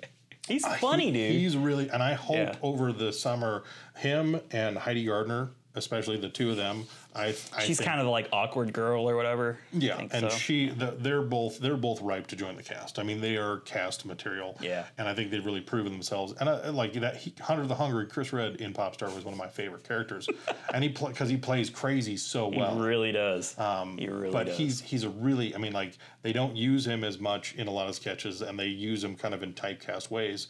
But Yeah, when, when a black guy. when he has a moment to shine on the show, he does really well. And so I, I, I like that's one of the things I like I, with with The Lonely Islands, with Andy Samberg, with with this kind of material. I like that they're truer to what they want to do, even if it doesn't succeed commercially. That they're saying, okay, this is what we want, because I think they're smart enough to know if we wanted to pander to the general audience, they could change things up a little bit. And I think you see that from Hot Rod to Popstar because I think there are some things that they did kind of change up to try and make it more commercially successful. Mm-hmm. Um, they, I mean, adding in a lot more kind of main, I mean, mainstream kind of things that you know people could really latch onto. It's it's you know this mockumentary. People, I are thought Popstar was going to be a hit. really- I did too. I mean, Just I- nobody showed up for it. no, and it's just kind of I went to see it and the theater was dead. nobody was there. And I, Couldn't believe I I think it's un, I think it's one of those like I think Andy Samberg in our realm has enough star power to do anything, but I think in the mainstream, I think it's just you know uh, when you have Hot Rod, when you have Popstar, and these things just aren't doing well. I, I hope that um, their Netflix thing does well. I know they have a tour. Oh, it will. Like, I get the impression that just everything does well on Netflix. Yeah. You know? It's a Netflix original. It's like oh, we love it. Oh, we love it. Well, I mean, and they do curate their stuff. I mean, it's good stuff. Like Yeah. they don't just drop trash. Like everything just No. seems to be of a quality. Like HBO was just kind of known for like you know whatever it is that HBO's doing is going to be quality. Uh, only only the t- most talented uh, you know people are attracted to those projects or you know get to be in those projects. Yeah. So you know, I, I I would like them to see. I want to see them do more of that stuff because like it's what only like thirty minutes Yeah. or something. It's very short. And I mean Andy Samberg on his own has been commercially successful. So I think he- Brooklyn Nine Nine. Brooklyn Nine Nine has been doing fantastic. He shows up in movies. He's- you know, he was he's in the had- Storks movie. Yeah, Like, he's uh, Hotel He's Transylvania reliable. one, two, and three. yeah, yeah. He's a reliable guy. He's a name. People know who he is. He's got commercial success, and, and that's why I like because he's smart enough to know if we want to do something that's commercially successful, we can do it. But they're more true to what it's like. This is what we do. This is what the Lonely Island is all about. And he, they, he he he constantly kind of uh, is he's a dep self-deprecating kind of guy, but he's cool with everybody. He- Like he's so much more appealing Jimmy Fallon type for Yeah. me. It's, he can play well with just so many people, and he's really talented. You have to be to be able to, you know, do the songs that they do. I'm sure he has a hand in writing almost all that stuff. Uh, even the guy's just hilarious. He's constantly funny. He just keeps coming up with new things. They don't even really recycle their gags. No. Like they just keep coming up with new stuff. So I, I hope Andy. Andy kind of reminds me of like uh, like a Steve Martin type. yeah, You know, he's really good at physical comedy. Uh, he just pops up in anything and he nails it like no matter what. And you know, I, I just hope he has a nice long career, like similar to Steve Martin. Well, I think even like the I- I know we've gotten off track of the hot rod, but uh, No, talking, I don't care. That's what but, this is uh, our show. We do what we want. Yeah, we, whatever we do, what we want. It's But- totally our show. I think I think the that final number that they did in Popstar, um, the Incredible Thoughts, that song that they did with Michael Bolton, which I love when they interact with Michael Bolton. Um, the Jack Pirates of the Sparrow song. Caribbean, Oh, yeah. that's just- I watched that again yesterday because I just love it. It's gold. It's so good. But like I, I What? that that song Incredible Thoughts I really appreciate because I think that really speaks it's it's that to me felt like this is almost the explanation of what they do. It's like they just have these weird thoughts and they find a way to twist it and turn it and morph it into this comedic element and Yeah. then they put it on display. And the people that can appreciate it really do. Uh, I think, I mean, that's why it's like, you know, the Hot Rod, I think, even though you, you- it's one of those, to me, it's like, okay, if it wasn't commercially successful, I think it really, uh, it still was a huge success in the way that the people that understand their comedy were able to really enjoy what they have to offer. it definitely found its audience. People that I like talk to about you know humorous movies, you know, they all have heard of it. They Yeah. all kind of like, oh yeah, that was funny. I forgot about that movie. It was funny. So and I didn't go see it in theaters when it came out. I, I remember thinking I saw trailers for it and go, thought that's pretty funny. Yeah. that looks pretty funny. But I mean, whatever it is, like whatever their their you know whatever wavelength they're on, I'm on it too because Yeah. like everything they do is just hilarious. I love it. Oh, I'm freaking pumped. I've been drinking green tea all goddamn day. Oh, Man, he hit his ass with a parking tone, man. Nice. God, I go to church every goddamn Sunday. You gonna bring the demons out of me? Hey, orange balls. I'll have a box of those. Give me a box of those naked lady tees, and give me two of those. Give me six of those. Oh, this is the worst looking hat I ever saw. Well, you buy a hat like this, I'll bet you get a free bowl of soup, huh? Oh, it looks good on you, though. Next movie is a no-brainer. You guys all expected this to be. I'm gonna go ahead and call it because I'm wearing the T-shirt. Wayne and Garth, Wayne Campbell, Garth Algar in Wayne's World. Party time, party time. Excellent. I love those both movies. I'm just gonna say both movies. Can we fine. say that? That's- because I, I all don't out. want to pick. I don't want All to out. pick which one. I, I didn't want to put two Wayne's World movies in, but they're just both so great and so different, but both so great. Um, but you know, focusing on the first movie because I think people accept the first movie as the better movie. Yeah. Uh, in the second movie, they were more playful. It seemed like Mike Myers had a lot more rope to kind of do it what Mike Myers does. Uh, his signature was definitely all over that. Uh, but yeah, the first one uh, immensely popular, mm, arguably the most popular SNL m- movie, where they actually took straight up SNL characters and, and, and made a movie out of it. I say arguably because there's one other movie that could be top, you know could potentially take that on, but. Um, let's see. Uh, Wayne's World had Mike Myers, Dana Carvey, and it had Chris Farley peppered in there. Brian Doyle Murray was in it. too. Brian Doyle Murray was in there. He was the uh, owner of Noah's Arcade. Yep. How did this like his idea go? It's hip. It's hip. It's cool. It's I don't know, but then like Mike Myers, he does the famous "A sphincter says what? what? A sphincter says what? Talk about your quotes. There were more like T-shirt quotes from Wayne's World than like possibly any other movie in at least the early parts of the '90s. Swing, you know, like, and, and I love that they continued to be famous and successful on the show. Yeah. You know, like they were real popular on the show, they did the movies, and then they would continue doing the bits from the show. I love their fascination with Heather Locklear. It's great. Uh, I we we talk about the quote all the time about the gun rack, which is one of the funniest written lines and best delivered lines ever. Where his psycho girlfriend Stacy, like who he's just, I guess, always in the bri- he's just always wants to break up with this girl. He's it's just that thing. Like I want to Yes. break up with this girl, but I don't know how to do it. And I guess he does break up with her, but she isn't like taking it. doesn't. She rejects the breakup. keeps- keeps and it she going. gives him this gift and like their like their favorite place to hang out at the donut place. Stan Makita's. he unwraps it kind of excited and like, what's it gonna be? And it's just like a gun rack assembled. a gun rack? A gun rack. I don't even own a gun, let alone many guns that would necessitate an entire rack. And uh, that's was that Juliana Margulies? Is that who that was? Uh, Stacy. No, that was um oh, she got three names. Um she was the villain in Men in Black 2. Clara Flynn Boyle, yep. I knew she had three names. Sorry about all that dead air, everybody. Dead air. I may just edit the dead air Nope, out. leave it in. Nope. I Okay. love the dead air. Gives character. Builds the moment.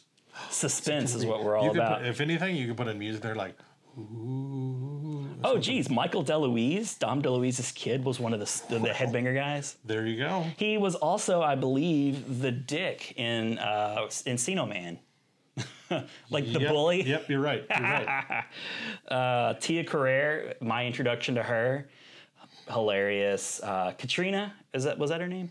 No, no. Um, what was it? Crucial, crucial touch, crucial. What was the name of the band? Crucial taunt. Because like Wayne says it at the end, crucial taunt. At the end. I can't remember, but can't either.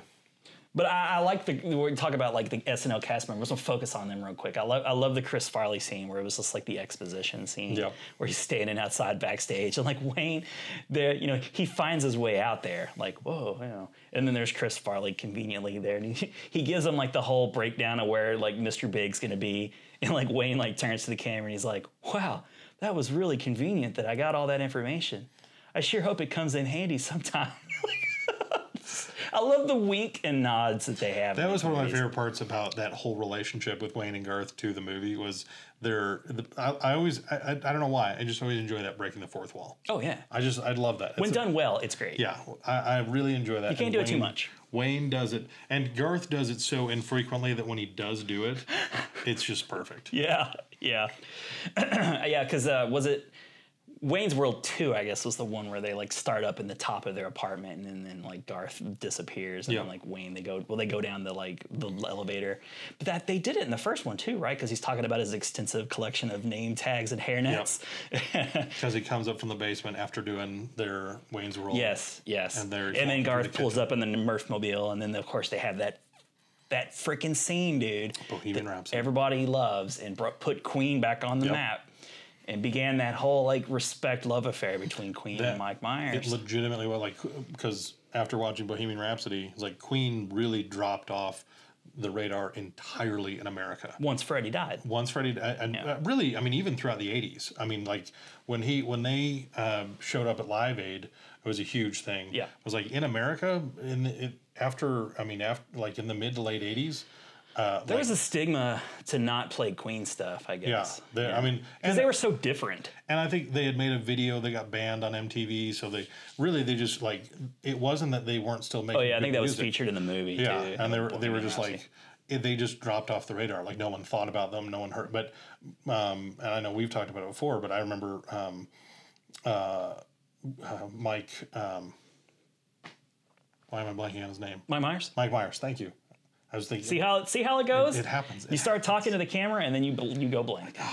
But yeah, um, Mike Myers was adamant. He was ready to walk off the the entire project, which would have mean we can't do this. Like you Yeah, can't yeah. do without Mike Myers. No, you can't. He was he was End that of end of adamant. movie. Yeah, he was that adamant about Bohemian Rhapsody being the song. Right, because they wanted to put And- in some sort of song that they could sell on a soundtrack and it's more, you know, uh, uh, like current to like what's popular nowadays. But he was like, no, it has to be Bohemian Rhapsody. and it worked so well. And it's a perfect choice too, because and this is not really ever talked about, but it's like the perfect link. Like Bohemian Rhapsody fails would fail as a, s- a hit song on because it was just too long for Yeah. radio. It's a really really long song, but it fit perfectly for the whole introduction. Like Yeah. they could get all the cast and crew like names on there. You know they can do whatever they. You can see the Aurora as a town. Like Yep. they got that great little montage where they're driving through was Aurora. perfect. It was. It was perfect, and it was the perfect length. And I, I wonder if that had a lot to do with his insistence on keeping it in there. It's like you know, it, it, the song just fits so great, and they all can like sing along to it, and they're just you know, it's great. It was. It really. That's one of the best framed shots Oh, of yeah. all time when they're driving in the car and you got the two friends in the back and they're like constantly like you know like it's dude so that's gonna relatable that scene like as you and your friends and your teenagers. And by the way, these are like old like 30-year-old guys basically playing like what just graduating high Yeah. school. Like I always was not really quite sure about the age of what Yeah. Wayne and Garth were supposed to be. They really don't. Because Wayne is living at home still and you know but but, but they have like wrinkles and shit, you know, like, these guys are older, but I don't know what age they're really supposed to be. I don't know, but it doesn't matter. Well, like their headbanger friends are clearly younger. Yes. Uh, and they got the long hair and stuff, and I I don't know. It's it's just something that always kind of like I was curious about. Like I don't know if it's ever been said how old Wayne and Garth are. Yeah. I kind of don't want to know. No. Um, but just so many rem- memorable scenes. Uh, I liked the scenes with Ed O'Neill where he has like that real like kind of ominous, creepy Slightly dark, kind of little monologue. where he gets to take the monologue in the camera. Like you're you're supposed to follow Wayne and Garth, but like he kind of takes it. Like, come with me while I tell you about this horrific. You know, like when you when you kill a man in in the cold of night, and he's, he's talking about like the soul leaves the body. Like- why do I like why do I cry? Like, I don't know. It's like it's like Al Bundy because like the Merrywood Children was still like popular. Yes. He became Al Bundy. He transformed into him a little bit. Like life is horrible. Why am I alive? Um, and then like l- just Wayne, Wayne's World Two, uh, they get pretty much everybody back, a bigger budget. Uh, I, I just love the absurdity of of the uh, the roadie that they recruit in England. All the bits where they like fly over to England and they got like the lookalikes that you only see from the Yeah, back from as the they're back. like visiting all the you know all the like en- English like- Piccadilly Circus. Yeah. Uh, and it's it's it's I always the what I really appreciated from that was like okay the expensive part would be going to film in England, not getting your two guys from the movie to be there. Right, It's like it's just right. these slightly these I mean you, you knew that for Dana Carvey and Mike Myers like these are just great little jokes that like Yeah. they enjoyed. It's like we got to do this. Yeah, yeah, yeah, yeah. It's just a funny thing that's like similar to, you know, like what a Lonely Island would do. Is like, wouldn't it be funny? We have the power and the cachet to pull this off. Let's do it. And uh, you know, like the shop, like the the roadie talking about, he, he keeps sharing that little story about, you know, Ozzy wouldn't go on stage unless he had his brown M and M's, and then you, there was a little sweet shop, and then and he had to beat the Bengal tiger to death with his shoe. with his own shoe. And the first time they hear the story, everybody's like, "Wow!" Then like, but it gets like slightly like crazier. three or four more times that they he said tells the same story and they're just like okay Right, because he's training like Chris Farley pops up again as a different character, and he's trying to be a roadie, and uh, you know, so like it, it just gets like more and more crazy. Like I don't understand. You- He's he's he's like talking about setting up machine gun nests and distributing cyanide pills that you bite down on in case like you're captured, I guess. But it's just like the hell of being a roadie. Like I don't really get it. What? It doesn't make sense, but I don't Seems unnecessary. Doesn't need it to. And of course, you got the scene where Wayne is trying to stop. I, did- I don't know. Was that from the first one? It might be the first one where he's trying to stop the wedding of Cassandra. no, that was the second one because it was with Christopher Walken. By the way, first time I ever really noticed Christopher Walken in a comedic role. As, I- it may have happened Yeah. beforehand, but that I, he was very much a dramatic actor Yeah. up to that point. I feel like, and un, it unlocked something where like he at that point, right then and there, became a comedian, like a comedic actor. Oh, absolutely. That was him. You know, like it was kind of like Leslie Nielsen. Something came along. He owned it hard. And I don't notice a lot of people giving him them credit. Like if that is the case, if that is like the first time people like watch that movie and go, you know, he's kind of a funny guy. He's a funny guy. Let's go ahead and cast him in some more silly stuff. And then Balls of Fury was made. and Ping pong. that's how that happened That's how that story was written. Closed book. The end. Um, but yeah, and then there was the. Uh, but what I was getting to was they got uh, the actor. He switches out the actor in one of those like breaking the fourth Yes. wall moments, and he's like, "What? Uh, you know, I know this is like a small role, but surely we can get a better actor than this. And they bring out like Charlton Heston. He Yeah. delivers the, li- the line. How does it go? Oh, it was uh, what was the name of the On street? Mulberry Street. Mulberry Street. Yeah. I knew a girl that lived on Mulberry Street. And he goes with this whole like. Oh, yeah, I it was- love it was a her. monologue, yeah, it's it like was- I know this is just a small line, but can't we get somebody a little bit better? Yeah, it's- he's like flubbing his lines and tripping over his words. And then like Mike Myers just like, thank you. um, so funny. The whole like village people bit that like started Oh, I- out like not a love village. that. Yeah, like they're all kind of spying They're on spying Cassandra. Cassandra, yep. Yeah, and uh, one, you know, like one, you know, like Wayne is like a construction worker. No, little Garth was, I think, the cons- no, he was the the guy who was like the the traffic, you know, guard Garth was guy, the yeah. he was the traffic cop. Yeah. Wayne was working up on the uh, the telephone telephone wires. pole, right? Yeah. So they're all in their disguises. So they it lead like they disguise the joke really well. And so like the the gig is up, and they all like abandon their posts, and they're kind of running together, and then they bust through like this like gay nightclub like a gay basically, and they're like, oh, the village people's here, and they like cue the YMCA music, but they just go with Go it. with it. And They then just the naked roll. Indian was there, and he completed the on. Yeah, the Indian, the weird naked Indian was there exactly. Tim Meadows as Sammy Davis Jr. in that. What? I don't remember that. Yeah, in the last sequence when uh, Wayne goes to visit, Yeah. to Jim Morrison, Sammy Davis Jr. is still there talking to Jim Morrison. Nice, And it's nice. Tim Meadows. I have to go back and watch. It's Yeah. been a few years since I've seen Yeah. either the Wayne's World. But final final thing I want to shout out is the scene where Cassandra's dad visits from like Hong Kong, Yes, and they have that whole fight The in the fight, dubbed yes. voices. Oh my lord. Yeah, That that used to be like my favorite scene would change, but for the longest time that was my favorite scene because it's just out of nowhere. Like Wayne Wayne knows karate, like karate, He knows Like, Mandarin, and he knows He knows karate. Mandarin. Yeah, yeah. So love that movie. Love the love both movies.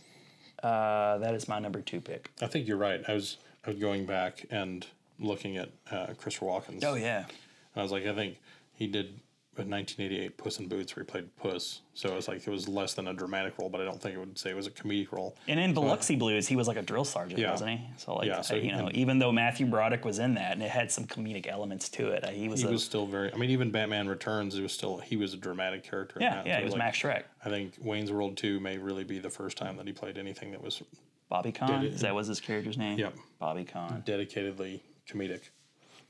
So yeah, So in the first Wayne's World movie, of course, you had uh, Rob Lowe again in a really funny, hilarious turn. Uh, m- was because that came out before Tommy Boy, so they took two actors who weren't known for comedic roles, put them in a villain role, and they ma- but made them intentionally funny. yeah, and they did So it well. They d- they both they were up to the task Yep. and had nice long careers afterwards because of that. Or imagine being able to be magically whisked away to Delaware. Hi, I'm in Delaware. All right, Adam, what's your number three, sir? All right, number three. All right, so let's see here. So, um, I, I just kind of adjusted my balls like off camera there. I'm gonna have to make sure I crop the image. I, I keep. 'cause I- I'm, I'm trying to get to a place where I don't. Well, we're, Pardon we're me. sitting we're sitting in stools where we have been in the past, always sitting on a futon. Yes. And so, like you know how it is, right? You got to make some adjustments. Yes. Sorry, ladies, and distinguished ladies that gentlemen are who would watching. never never stoop to dick and ball jokes. No, you wouldn't do that. It's not even a joke. I'm just saying it's a fact of It's life. a fact of life. You take the good, you, You take, the, bad. You Yep, take okay. them both, and there you have. Sorry, the your facts your of next life. pick. The, the Re- facts save of us life. from this. No, the save facts us, of life. is Save my- us from this. The television program Facts of Life is my next choice. Tootie. Blair, Natalie, Ah, Joe. We know them all. we know them. We know all of them. George Clooney. Yep. Don't know his that character's kid. name. Mrs. Garrett. Oh, girls, girls. I Was love this- that like Mrs. Garrett's bust was a character in the family guy. She. It was a. It was a spin-off of uh, uh, Different Strokes. She was Mr. Drummond's housekeeper. I could see that, yeah. Yep. Uh, all right. So Little factoids we just drop in. We just nuggets drop of wisdom. it in your ear. Pow. There you go. Okay. You're welcome. Yeah. Don't have to thank Um, us. Let's see. I'll. I'm gonna. I'm gonna go ahead and go with uh, Groundhog Day. Well, okay, Brian Doyle Murray once You, again. you got Bill Murray, you got Brian Doyle Murray, and Chris Elliott. And Chris Elliott, nice stealth pick. High five. Way to work Groundhog Day in. I, I would not have thought of that because there's been so many Bill Murray movies, and you look at his catalog of movies, and you go like, how could I get another Bill, yet another Bill Murray? And you did it, sir. I did. You got I did it. three legit cast members. Uh, and Chris Elliott, not just a one-year guy. I think Nope. he was there for a couple years. He was there for a couple Oh years. my God. Who doesn't just watch Groundhog Day on Groundhog Day? Every year. Every single year. I don't even know what channel it is on. It's not like a TBS, like Christmas story kind of deal. I just find it. And if I can't find it and it's the end of the day and it's like 9 p.m., I panic and I go and I, I have it on DVD.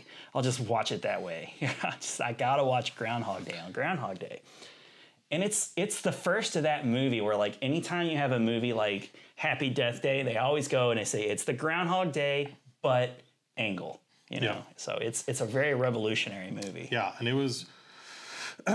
there's there. I mean, the there's last Harold Ramis, Harold Ramis and Bill Murray for team some up. somehow some way they got into a tiff in that Yep. movie and they never worked again. Never even spoke to, again, did they? what could have happened? Because you know, It'd be great if it was just like he ate my sandwich, something so trivial. It was like that was it.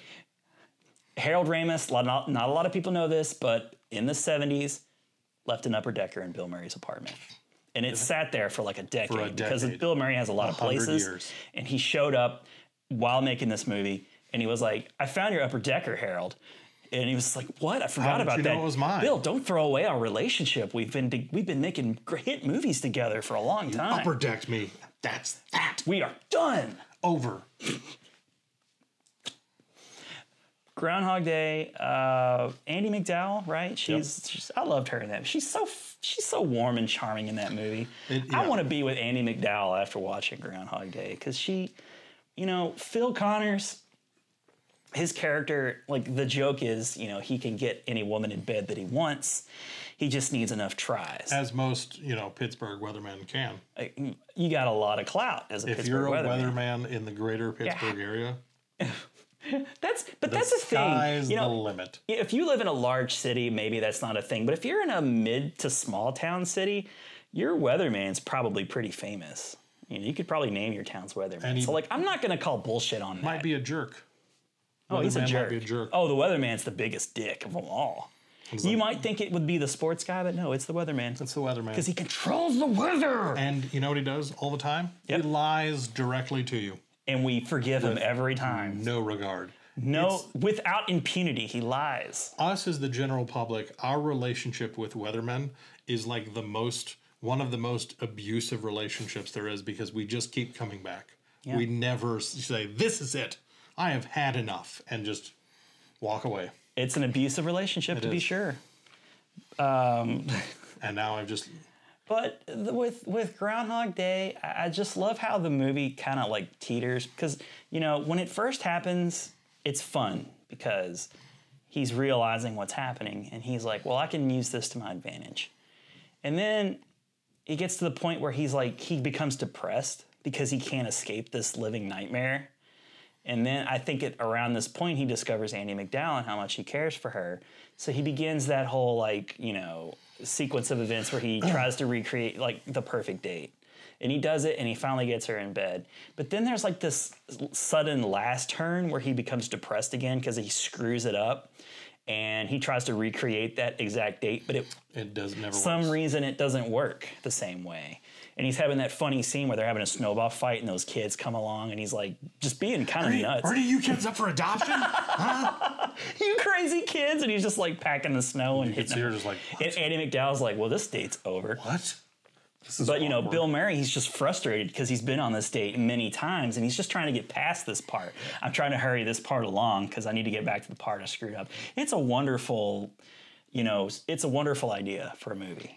And it was it's one of those like uh, to the best of my knowledge, um, I, I I don't know if it's necessarily unique. I mean, it, there's a s- there. I mean, you have vehicles that I mean, it's it's it's almost like a, a, a Christmas Carol where Yeah. he's he's given an opportunity Yes. to, to learn. You know, and so it's it's not like it's totally unique, but the delivery of it is not is something. Everything at this point, like you said, compares. It's like it's like the Groundhog Day of Yeah. So it was kind of Yeah, this nobody says it's the foundational- it, it's the uh, wonderful life Yeah. of whatever you know. So it really did. It had kind of this this. Um, uh, this element of uh, a They foundation. did it first. Yeah, like, they did it first, so they, they get to be the established this. they get credit. Yeah. in perpetuity. Well, Yeah. I'm using perpetuity once again. There you go. Woo, baby. Big Uh, words. Big words for you, our listening on and viewing audience. You're Yes. welcome. You're welcome. Uh, and it has a happy ending. It does. that's the kind of movie you would not expect to have a happy ending at all. But they go ahead and give us one. You know, he gets to be with Andy McDowell, and uh, who know? I, I would wager that he screws that relationship up two weeks down the line, once he's no longer stuck in the town. It's true. But Although he does say at the end, is like, we should move here. We'll rent first. Yeah. That's the, the last line of the Yeah. movie. Bill Murray can't live happily ever after. Not It's as just- Punxsutawney. No. Phil? Phil Connors? I, I saw him in Deadwood of all places recently. Like that actor. Stephen Tobolowsky. Very good. Wow. How in the Needle world do you nose know Ned, Ned his the name? Head. He was I love that whole bit. It's just great. Did you go pro to that belly button thing there, Needlehead? Uh, moving on or Yeah. I'll, Talk about anything oh, else? Um, the one other young Michael Shannon. Young Michael Shannon in that movie. WrestleMania. WrestleMania. Yeah, they win the tickets to WrestleMania. Thank you so much for not Yep. letting me like s- gloss over that one. I, you know, I love Michael Shannon. I think he's one of the more talented actors of his of his generation, and to see him in this just kind of stupid role where he Little tiny bit. Yeah, ro- he's like just why is he One there? of those first things he probably ever got to do. It has to be. Yeah, but he's just like a kid, but he still looks old like Michael Yeah, Shannon. He's an old man. it's weird. As a teenager. yeah, that's He's an old, man, Michael teen- Shannon as a teenager. Old man Michael Shannon. Getting excited about WrestleMania. He probably stabbed three people because he's the kind of guy that just stabs people. Oh, he's got a lot of kills on He's a stabber. He, yeah. a stabbist. He doesn't use a gun. Nope. Okay, he likes to make it personal. Yep. Get in there. Okay.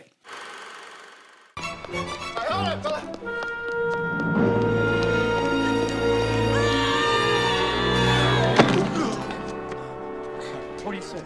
What do you say? What do you say? You little brat. You have never thanked me. All right. So uh, number three for me. Number three. Numero trace. Trace. Every time. Spanish. I'm gonna go with maybe maybe one you wouldn't expect. All right. Um, three amigos. Oh, that. It didn't make my list, but it almost did. Okay. I can't because I kept seeing it pop up over and over and over. Many, a lot of SNL cast Yes. members, big ones too. Chevy Chase, Martin Short, uh, John Lovitz, Phil Hartman. So those are your official cast members. Steve Martin. Honorary cast member. Was never actually a cast member on Yeah. Saturday Night Live. A lot of people think he was. No, he they was not. would, you would swear that he was, and I swore that he was, and you know until like the internet came along and proved me wrong. He was he was a guest host a number of times. He was on the show a lot. He was the first five timer. Yeah. Right. Yep. and he he earned it. I mean, he was a, a powerful comedian at, the- at the era that. Uh, I mean, you- it's kind of you kind of wonder why he wasn't a cast member because Yeah. he probably should have been, but he Well, wasn't. SNL was just a different thing back then Yeah. too. You know, he it was just a place that he could just go and like do his King Tut, just be silly for a little while. You know, like the kind of thing that Andy Kaufman could have really made a Yep. living at if he if he wasn't Andy Kaufman and he didn't die. and he didn't die. Yeah. Supposedly he may still be alive. I could don't be know. That's one kicking. of my favorite He like could be conspiracy around. theories that he's still around. Um, but yeah, Three Amigos, one of my all-time favorite movies. I think I mentioned it in our favorite year episode. When I I mentioned se- 1986, so I don't want to go into it a bunch, but I do want to give it its propers because I think it's one of the 10 best movies starring a predominantly SNL cast. Um, that's it. I- I'm just not going to go back and listen to our, our favorite year podcast Yes. if you want me to hear, hear us talk more about the Three Amigos because I think we covered it pretty well there. We did do a pretty good job. Yeah, I think so. I'd like to give ourselves a little pat on the back. We're awesome. Many piñatas? Oh, yes, many. Would you say I have a plethora of piñatas? A what? A plethora. Oh, yes. you have a plethora. What's your next movie? All right, so this is my number four. There's going to be a lot of people who are disappointed that I just glossed over Three Amigos. Like, well, I don't want to go back and listen to another episode. It's, I'll, I'll bookmark it probably on, on YouTube for you guys. You Yeah. can just click the link. Click it. Just click the link. Click here to hear me talk about Three Amigos. Take the Amigos clothes. Yeah. A sweater. That's I still got to say that. That's like my favorite part. And the uh, the song that they do. My little buttercup has the sweetest smile. uh, it's just good. It is great. It, it is a phenomenal movie that I think maybe fell out of favor for some reason uh, in the in the like ironic age of the '90s. But I think people appreciate it once again, and It's a as they great movie. should, as they should. Dusty Bottom, Lucky Day, Little Ned Needlehander, ne- Needle Needleheimer. I don't know. Doesn't matter. What's your number four, sir? Number four. I had this is I, I wish I still now at this point I wish I would have prioritized them just because it's so hard for me to choose in the moment. Yeah, yeah. yeah. Um, because I, I look Lot at of these I'm pressure. Like, I got to do. All right. Um, I, I can't I can't overlook this guy, and um, he's he's in another one of my movies, but um, I feel like it might make your list anyway, so I'm gonna go ahead and throw out Dirty Work. Damn it, you did. You took one of mine. Uh, Well Norm- done. Norm Macdonald. Norm Chevy- Macdonald, Chris Chevy Farley, Chase. Chevy Chase. Yes. and Chris Farley and Chevy Chase have little roles. Little roles. Uh, Chevy, okay, you're our designated. Just explain the movie guy. Uh, so um, Norm Macdonald, uh, he he plays a guy who's kind of a loser, and his friend Artie. His Lang. friend is Artie Lang. Artie Lang's dad, uh, Pops. Pops. He needs um, he needs a heart transplant. Hmm. And That old thing again. For fifty thousand dollars. His conveniently priced surgery. But uh, this this these two guys don't have any uh, stunt skills.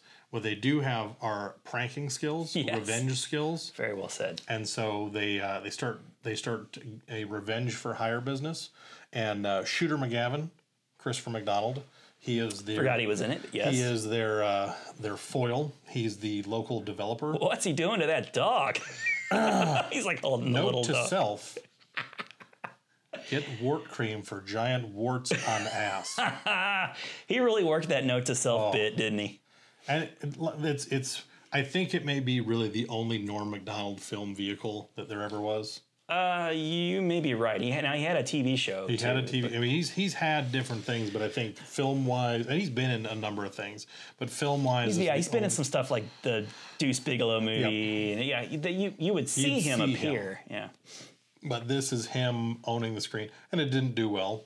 uh, you Oh, know. no. Yeah. Um, uh, but it was it was hilarious. I mean, the the whole e- every part of it. I mean, um, uh, the uh, actually uh, thinking about it now, there was a, a cameo from Adam Sandler um, when they do they go and they do the brownie testing.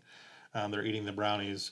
and, Oh uh, yeah, Ar- you Artie- eat the pig and burn. Artie Yeah. Lang is stuffing him in his mouth. He's like, "Is that? Do I feel a slight itch?" Yeah.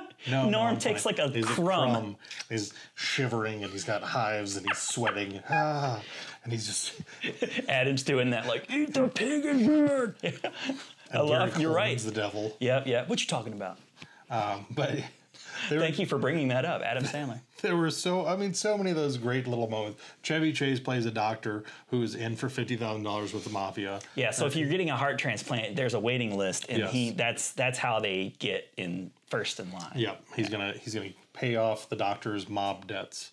Uh, and he that's how keeps Pops was like, showing up with like in his worse for broken wear. arm. It's Yeah, like, you think after they break your arm that you wouldn't know the money more, but you still do. What's up with that? It's just that's classic Chevy he Chase. was just he was he was great. It feels like that was one of the very last really funny Chevy Chase Yeah. like movie roles, and it was she was just he he accepted the little small bit role and ran with it. Oh, and actually, um, I, I know a couple of the homeless guys um, that had worked for Christopher McDonald that became homeless that they pay him. It was like, ah, how about we give you a, a dollar and you go around and run? And there's like, oh, you're thinking of those crazy homeless guys. We're those down on your luck, don't know what we're gonna do with ourselves kind of homeless guys. And he goes, he launches in this whole story. He's like, how about two bucks? Yeah, And then, yeah. Then they take yeah. When they take and then run. I feel like this movie was out of its time a bit too. Yep. Like there's the whole like prostitutes and trunks or whatever. I, I've never seen so many dead hookers before. Lord knows I have. And that's when Chris Farley's watching the commercial on Yes. TV and he's like, That's the Saigon whore that bit my nose off. Ah. In the land of in the land of the blind, the man with one eye is king. And the land of the skunks, the man with half a nose is king. Oh, I forgot about that part. Chris Farley owned every scene he was in, man. There was the bar fight scene, I think, is like my favorite scene. When he goes to play this. yeah. He's like, "E E7! You hit E E8. And what was the song? I forget, but it was like not a kick No, ass. it was not. It was not the song he thought it was. and That was just the best. I love how like sarcastic and dry Norm Macdonald's humor is because you know Artie, who's a schlubby guy, he gets into a fight with the you know guy at a bar because he's I guess there was a girl or whatever he's trying to and press and uh, and he's and Norm's talking to somebody and goes, oh wait a minute, my my idiot friends, you better get his ass kicked over here. You know, he just like walks over and he's like, yeah, it's fighting time, you know, and he's like pounding his hand in his fist, and he gets just gets thrown through the glass window. and that's when he does the note to self. Note to Learn how to fight. I love. uh, There's one other time where he's sleeping in his car, and he's sleeping in the back seat, and he's got his full pajamas on, and he's got the little nightcap too. Oh my God, it's I such a love that touch. because the guy breaks into his car to steal his radio, and he's like, "Hey, keep it down. I'm sleeping back here," and he just. He, that and it's the same kind of thing. It's Norm Macdonald just has that slightly off sense of humor. It's- Yeah. It's, one of those like he was he was great on Weekend Update. Oh my God, Uh, yes. he just had the perfect delivery, and I think Yeah. it was just one of those like for so many people they just don't get him or they don't appreciate his sense of humor, and that's again why this movie I think bombed. I think a lot of people assume that it was like Lorne Michaels that didn't like. I think I think he actually liked Norm Macdonald. Yeah. It was like the stupid like NBC head. Yeah. things, Like they didn't think he was funny, and you had to have I guess somebody like there was just a certain mold. I guess like Dennis Miller. I guess is who he took over for. Yeah, I think so. Um, who had just had a certain Or- style. Did he take over for Kevin Nealon, or did Kevin Nealon take over for him? Oh, that's a good question. I don't know. I feel like Kevin Nealon was first. So he may have taken over for Kevin. I'm Kevin Nealon, and you're not. Yes. Or was that Chevy Chase that said that?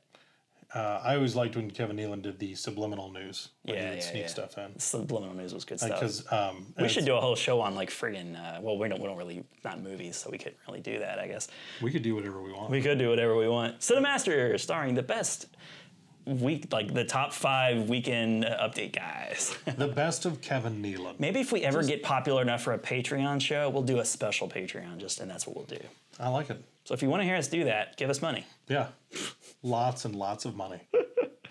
so we can quit our real jobs at the s- the greeting card company yes we write greeting cards telling people encouraging people not to kill themselves Yep. That's pretty much what we do. We have a whole line of anti-suicide greeting cards, which I know. pre pre Jonathan though. Yeah. we, we got the job after he committed suicide. Yep.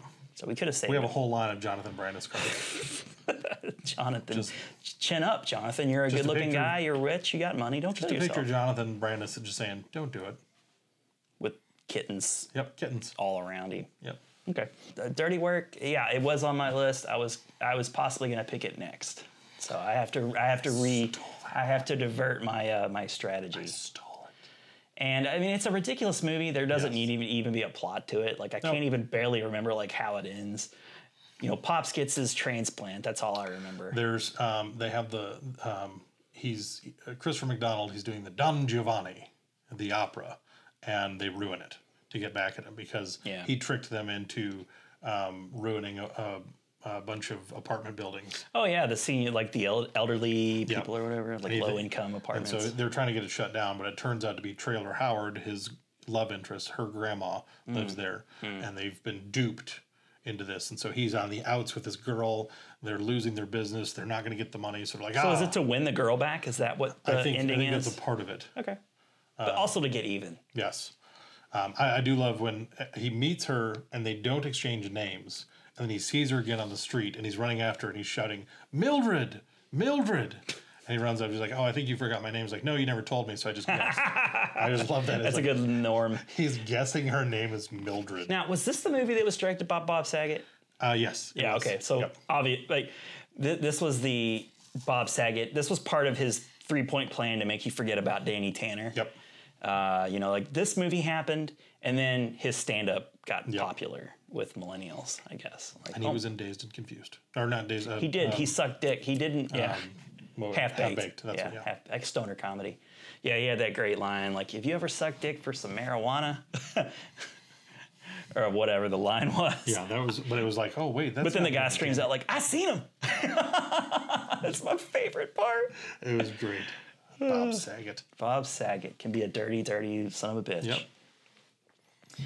Okay, uh, moving on. I guess Yeah. from Dirty Work. I mean, check Dirty it Work. out. It's really It's a good. great movie. It's a wor- It's worthy of this list. It would have made the list if you hadn't have put it on there. Yep. When you say no like that, you really mean yes. What are you talking about? Watch, I'll show you. Mitch, uh, did you ever rob a bank? No. Did you ever climb Mount Everest? No. Did you ever say that you can see why women find Sean Connery sexy? No. So is this number four? Is that This what this is your number four. Okay, this is my number four. Okay, so my so for my movie, I had to choose which movie to do because I had to get a Tina Fey, Amy Poehler movie in somehow. So I went ahead and went with Sisters and not Baby Mama, even though maybe Baby Mama was the more critically accepted, like more uh, successful movie. I I just enjoy Sisters because it it subverts your expectation of the the Amy Poehler Tina Fey characters. Tina Fey gets to play like the kind of you know uh, bad girl, um, and it's funny too because like now Am- after Amy Poehler was during the run of this, but I wasn't aware because I never watched Parks and Rec. She's kind of playing Leslie Nope a little bit in this movie. She's kind of like the good girl, like whatever. But I- I, I just like watching uh, Tina Fey get to kind of play like you know, uh, not somebody who's just got their life together. Yeah, not the straight laced nerdy. Straight laced career gal who's Yeah. just you know on top of everything. On top of everything, like she's kind of a fuck up with you know she had a kid when she was young and she does like nails or whatever you know she you know she she and her her whole like focus in life is just to get that one big party back Yep. because their parents are selling their home, and it's uh, it's uh, Brolin. It's uh, what's his name? Not Josh Brolin, but uh, James. James Brolin, and was it Sissy Sip? Sissy Spacek, or who was the mom? Oh, she was also like a famous actress for the time. I hadn't seen her in a while, but anyway, so like yeah, they're selling their home, and th- this the whole movie is let's get here. Here's the pitch of the movie. We're gonna get Tina Fey and Amy Poehler to do a house party movie as 40 somethings and we're going to have a whole bunch of SNL characters show by or stop by or maybe not necessarily SNL characters but funny people of their time. So here's the people in, in S the former SNL cast members. You got Tina Fey, Amy Poehler, Maya Rudolph, Bobby Moynihan and Rachel Dratch. So you got five SNL cast members in the movie. Kate McKinnon was also. Kate McKinnon, I really enjoyed Samantha Bee. She was really funny in the movie. Chris Parnell. I don't remember. Was Chris Parnell in it? Okay, we'll add another then. Um, but and I think we mentioned this. We glossed over it in talking about John Cena, but I, it's my favorite John Cena role. I think because he plays like the guy who shows up to buy drugs from. Yes. And he's just like got all the crazy tattoos all over his neck. But he just has these like punchy like little comebacks, and he and he and Tina Fey like have this real good chemistry with one another, um, and you just wouldn't expect that to happen. Um, I, I like Bobby Moynihan's like it just goes nuts, painfully awkward. Yeah, he's the guy that you like invite begrudgingly, like ah, we got to invite this guy, right? He's gonna you know he's going to show up and be retarded and stupid, and you know we- we got to have him. Um, Maya Rudolph, I enjoy Maya Rudolph in just about everything. I, I like that she's sort of the the you know linchpin leader of her group of friends that are uh, you know were rivals, I guess, to the sisters. Yes, Tina Tina Tina uh, Fey and Amy Poehler sisters from the name of the movie. You know? So they're like the kind of rivals, and you know that she's just a stick in the mud kind of pain in the Yes. ass, like preppy type. And their their whole thing is like staying at home, like drinking wine, and they just wanted to get invited to the party too. They just want to come to the party, man. Yeah. Um, the I, I liked the. There was like a really like it's a silly movie, but I, I really enjoyed the whole subplot of the daughter, like trying to help uh, Tina Fey's character get her life together. Yes. You know, and that whole like subplot of, you know, f- her lying that she had a job and she, you know, Tina or Amy Poehler's character is sort of harboring her in her life and you know not not knowing that she, that's where she's staying and she they just, she just wants to get her back and uh, you know but then she kind of fucks it up in the end still you know it's just like it's not a movie that you would just expect to like the outcomes they're not what you expect Yeah. now I think if I remember it has a bit of a happy ending anyway There, yeah, there's still there's still kind of a happy ending to it. it but but not a not a Hollywood happy No, ending like it the doesn't- happy ending is like she gets a job at the nail salon it doesn't tie everything up into a nice little bow. and Right, everybody's right. just happy, but it has a good ending to it. the house gets destroyed. You know, they have their big fun party, uh, and you know, it, it's just a fun, good time, and it, it, it gets played a lot on cable, and I Yes. just find myself stopping and watching it. It's a fun movie. It's Yeah. just a genuinely fun movie with Yeah. a lot of really funny people in it. Rachel Dratch is pretty hilarious in it. Like she's just, you know, like what's keeping her from killing herself? You know, like she's such a sad sack. Debbie Downer. Yeah, she's Debbie Downer in this movie. Is really what she is. Uh, but every, you know, I- and it's the kind of movie as like somebody who is in their early 40s. You know, like I, I want to have that good time. Like that, I'm ripe. I'm the ripe age for the audience that they're speaking to here. You know, because like my high school years are way past. You know, and that's just the whole point of the movie is like we were cool once, right? Once. Like I love the scene where they had like their bedroom. And they walk in, and there's just like it's like a time capsule Yeah. still. Like the parents kept it the way they were. Exactly how it was when they were in high school. Yeah. So, oh Jesus, sorry about that. It was the Lord. It was the Lord once again. I would have preferred Baby Mama. you picked the wrong Amy Poehler Tina Fey movie. But that would have been a great choice. Yes. Uh, because you know Amy Poehler. Oh, Jesus. no, I'm his dad. Let me readjust my microphone here. This is pathetic. Um, was it? Um, was it? Oh gosh. Well, who played her boyfriend? Her loser boyfriend. It was uh, uh, Dax Shepard. Dax right? Shepard in Baby Yeah, Mama, he was yeah. pretty funny. the faux pre- pregnancy. Yeah, the faux pregnancy. who She ends up getting really pregnant. I got some ibuprofen, aspirin. I got Flintstone gummies if you want. You seem good at your job. We don't we don't need any of that. We no, no. We're just gonna take some low level late eighties dirt pot. You know the kind with seeds in it that you separate on a frisbee. Something you smoke at like a Bangles concert. All right. What's your final pick? Final pick. It's the final pick now. Ooh, I like the way you did that there. Thank you. It was fun. Um, let's see here. Um, there's I, I still have a number on here that I really could go to. We've we've talked about a good number of them. Yeah. Um, Okay, so And they I- got their little shout outs, kind of. there I have n- a number. I'm- I'll still at the end. I'll give a couple shout outs to ones I didn't mention. Fair enough. Um, but uh, I think, I think w- the the one. I, I, I got I got a toss up here, and this is really this is really tough on me. Gotta Um, make a choice. Gotta make a stand. Um, I'm gonna go. I'm gonna go Christmas vacation. I'm going Christmas vacation. Now, okay, so what? Yes, so Randy Quaid was an SNL cast member, technically, wasn't he? He was. so Chevy He, Chase. he did a good Nixon. On And Fair uh, Enough. Michael, no, no, no, no, no. Mi- It wasn't Michael Anthony Hall. Well, I'm trying to guess who the third person was because you said that everyone had at least three. Yep. Was Brian Doyle Murray? He in was. that? He was his Oh, okay. Oh, that's right. He was the guy that gets like gives him the jelly. Get me in the somebody. mouth. Get me somebody while I'm waiting. Mister. If I were you, if it was like the cop line where he was going to beat him with the rubber hose, I'd take a rubber hose. I was like, what is? I want to know what he's what what he would have done. I would like to know. Yeah. He would have beat him with a rubber hose. He would have continued beating him with the rubber hose. Man, Christmas vacation for I, I always go back like, what's my favorite Christmas or what's my favorite vacation movie? And it's so damn hard because the first three are so good. They're just so good and they're so different. the there's I mean you have the original vacation which was also on my list. Um, you, you have you have that, and it was just it was one of uh, one of the first National Lampoon movies. Um, Yeah. And even I mean it, that was on my list as well because it had uh, Chevy Chase, had Anthony Michael Hall who was a cast member. Yeah, and, that's where I was going with that, yeah. I guess.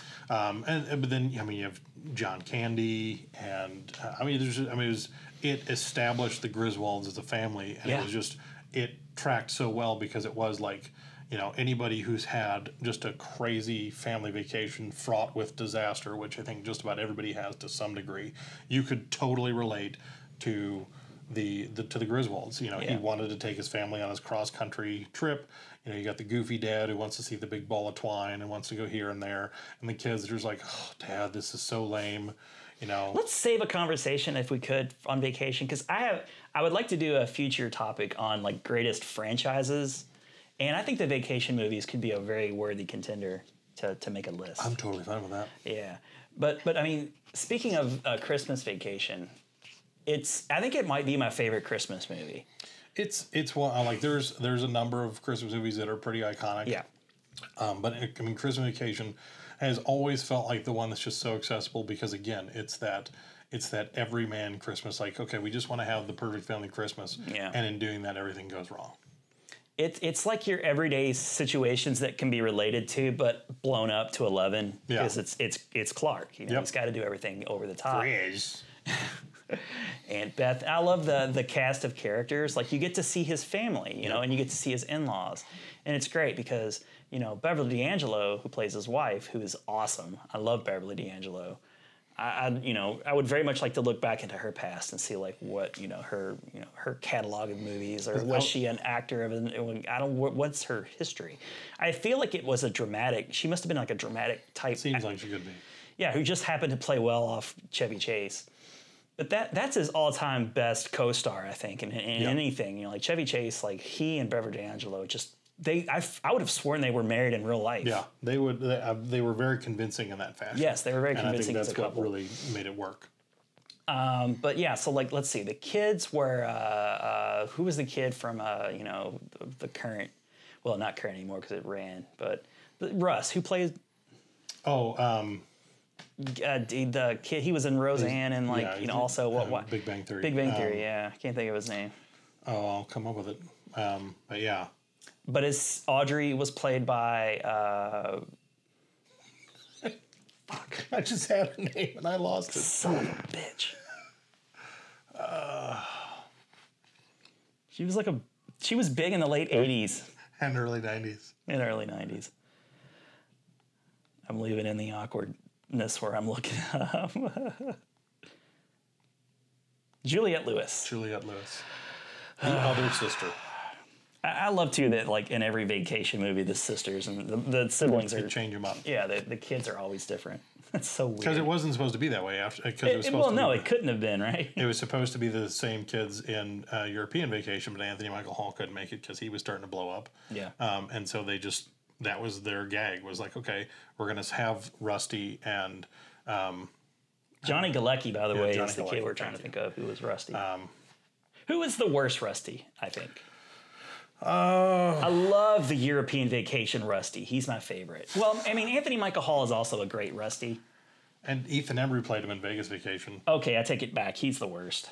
Um, just just because that's the worst vacation. That's the movie. worst vacation. Yeah. Um, Ethan Embry's a very capable actor. But He's it- fine. Uh, it was just, it was not. He's not my Russ. Not my Russ. Hashtag it right now. Hashtag not my Russ. Johnny Galecki's my Russ. You like Johnny Galecki? I the gotta best? go Johnny Galecki. I like him. Uh, When I say he's, it's like you know, like the third best Chicago Bulls team. You know, like there's, it's still great, but it's just Still a not the franchise. best. Yeah. Uh, Diane Ladd is uh, plays uh, C- uh, Clark's mom. Mom, Um, yeah. Doris Roberts from Everybody Loves Raymond and played Beverly Hands. Like the perfect, the perfect. She made a career of playing annoying mother-in-laws. It seems like after this movie. Um, let's see, E.G. Marshall, who Oh, played played yeah. Uh, that was uh, Be- Beverly D'Angelo's dad. dad. yeah, and then John Randolph, who's just so charming as as Griswold, you know, Clark like Wilhelm Griswold Senior. Senior. Yeah. Love him. Uh, Randy Quaid, talk about Randy Quaid, who's just so amazing and as as uh, Cousin Cousin, Eddie. Uh, the shitter's full. If I woke up tomorrow with my head sewn to the carpet, I wouldn't be more surprised than I am right now. Eddie. he had the best lines. You know, you know what I love so much is like the part where you know uh, Eddie's talking to Clark, and it's more or less like I don't have the money to buy Christmas presents for my kids, and then Clark volunteers to buy presents or like to help him out. They're walking through Walmart. But yeah, they're walking through Walmart, and as they're having the conversation, he's putting like hundreds of dollars worth of dog, Dog food, on his cart. I was like, I like because Clark puts the he puts light bulbs down and then he smashes them with like three bags of dog food. I love that scene. It's so If only great. we had all that money back that we gave to that TV preacher. and then Clark's like, well, There's so many telling aspects of that walk, that Walmart walk. and then and then Clark's like, well, what about the kids? Like, these kids can fend for themselves. I don't, I don't, I don't care. No, no, your kids, Eddie, your kids. And then he has the list of Christmas presents alphabetized, Uh, starting with oh Catherine. yeah, and it just drops down. I was like, oh, that's fantastic. That is a great scene. Everybody talks about the shitters full being the best scene, but I love that scene because there's so many layers to it. It's a good quality item, Clark. Mind if I fumigate this your chair? It's a good quality item. Uh, and those little kids are so adorable. Yes. Like, Ruby oh my Sue. god, her eyes aren't crossed Rocky. anymore. Yeah. She falls in a well, eyes go crossed, gets kicked by a mule, eyes go back. I don't know. you might want to take a rain check on that kiss there, Art. It's had a bit of a lip fungus that we haven't quite identified. Ugh. Wasn't the little boy the kid from uh, Adam's Family? Was he Uh, one of the he mi- kids? he, I don't know. He I don't might have know. been. I one of the things that never made any sense to me because um, Ellen and um, uh, Catherine are cousins. They're cousins, yeah. And so uh, E.G. Marshall, who plays uh, Clark's father-in-law, always just so uh, he's like he's getting after him for everything. Yeah. He's he's a very successful. He's a pain in the ass to Clark. Hey, and he's Clark is a very successful family Yes, man who yes, supports his family. yes. They're living well. Everything's fine. He's taking plenty good care of his daughter. All these things, and the the whole time, like every interaction, uh, E.G. Marshall is he's like, you know, oh Ed, don't be so, hey, don't be so modest. We got plenty of room. Come, it's like Yeah. he's so, it's like. This guy is the screw up. Yeah. Why are you so nice Cousin to Eddie, him? like busting balls for being with his daughter, And he's like, what is the or not? Well, not his Uh-huh. his daughter, niece. but his niece. Yeah. But it was one of those like that was just what was always. I was like, this is. He was just- sympathetic with Eddie or You're something, sympathetic to Eddie, but you're hard on Clark. It's like, okay, whatever. This doesn't make any sense. This makes no sense whatsoever. Yeah. And I want to look him straight in the eye, and I want to tell him what a cheap, lying, no good, rotten, four flushing, low life, snake licking, dirt eating, inbred, overstuffed, ignorant, blood sucking, dog kissing, brainless, dickless, hopeless, heartless, fat ass, bug eyed, stiff legged, spotty lipped, worm headed sack of monkey shit he is! Hallelujah! Holy shit! Where's the Tylenol? Your final pick.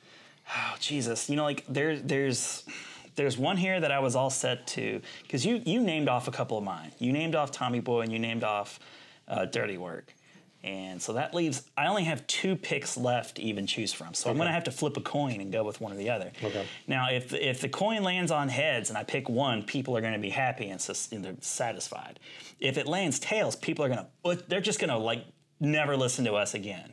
And for some reason, that entertains me. So I'm going to go with "That's My Boy" from Adam Sandler, Andy Samberg, Will Forte, Rachel Dratch, Anna Gasteyer, and Colin Quinn. All of them are in that. I think I'd mentioned that "That's My Boy" was one of my favorite guilty pleasure movies. Great movie. I enjoy the hell out of it. Once again, I'll defer to the, you know, talking about it from that episode so that we can keep this under three hours. But um, I chose it over Blues Brothers. Blues Brothers is on my list. You never gave me nothing! I gave you a snake! Yeah, and then it died after it ate all your quaaludes. That was the only time anybody's ever seen a king cobra laugh. And I take pride in that. So fuck you. Would it be great if I said Blues Brothers 2000? Ooh.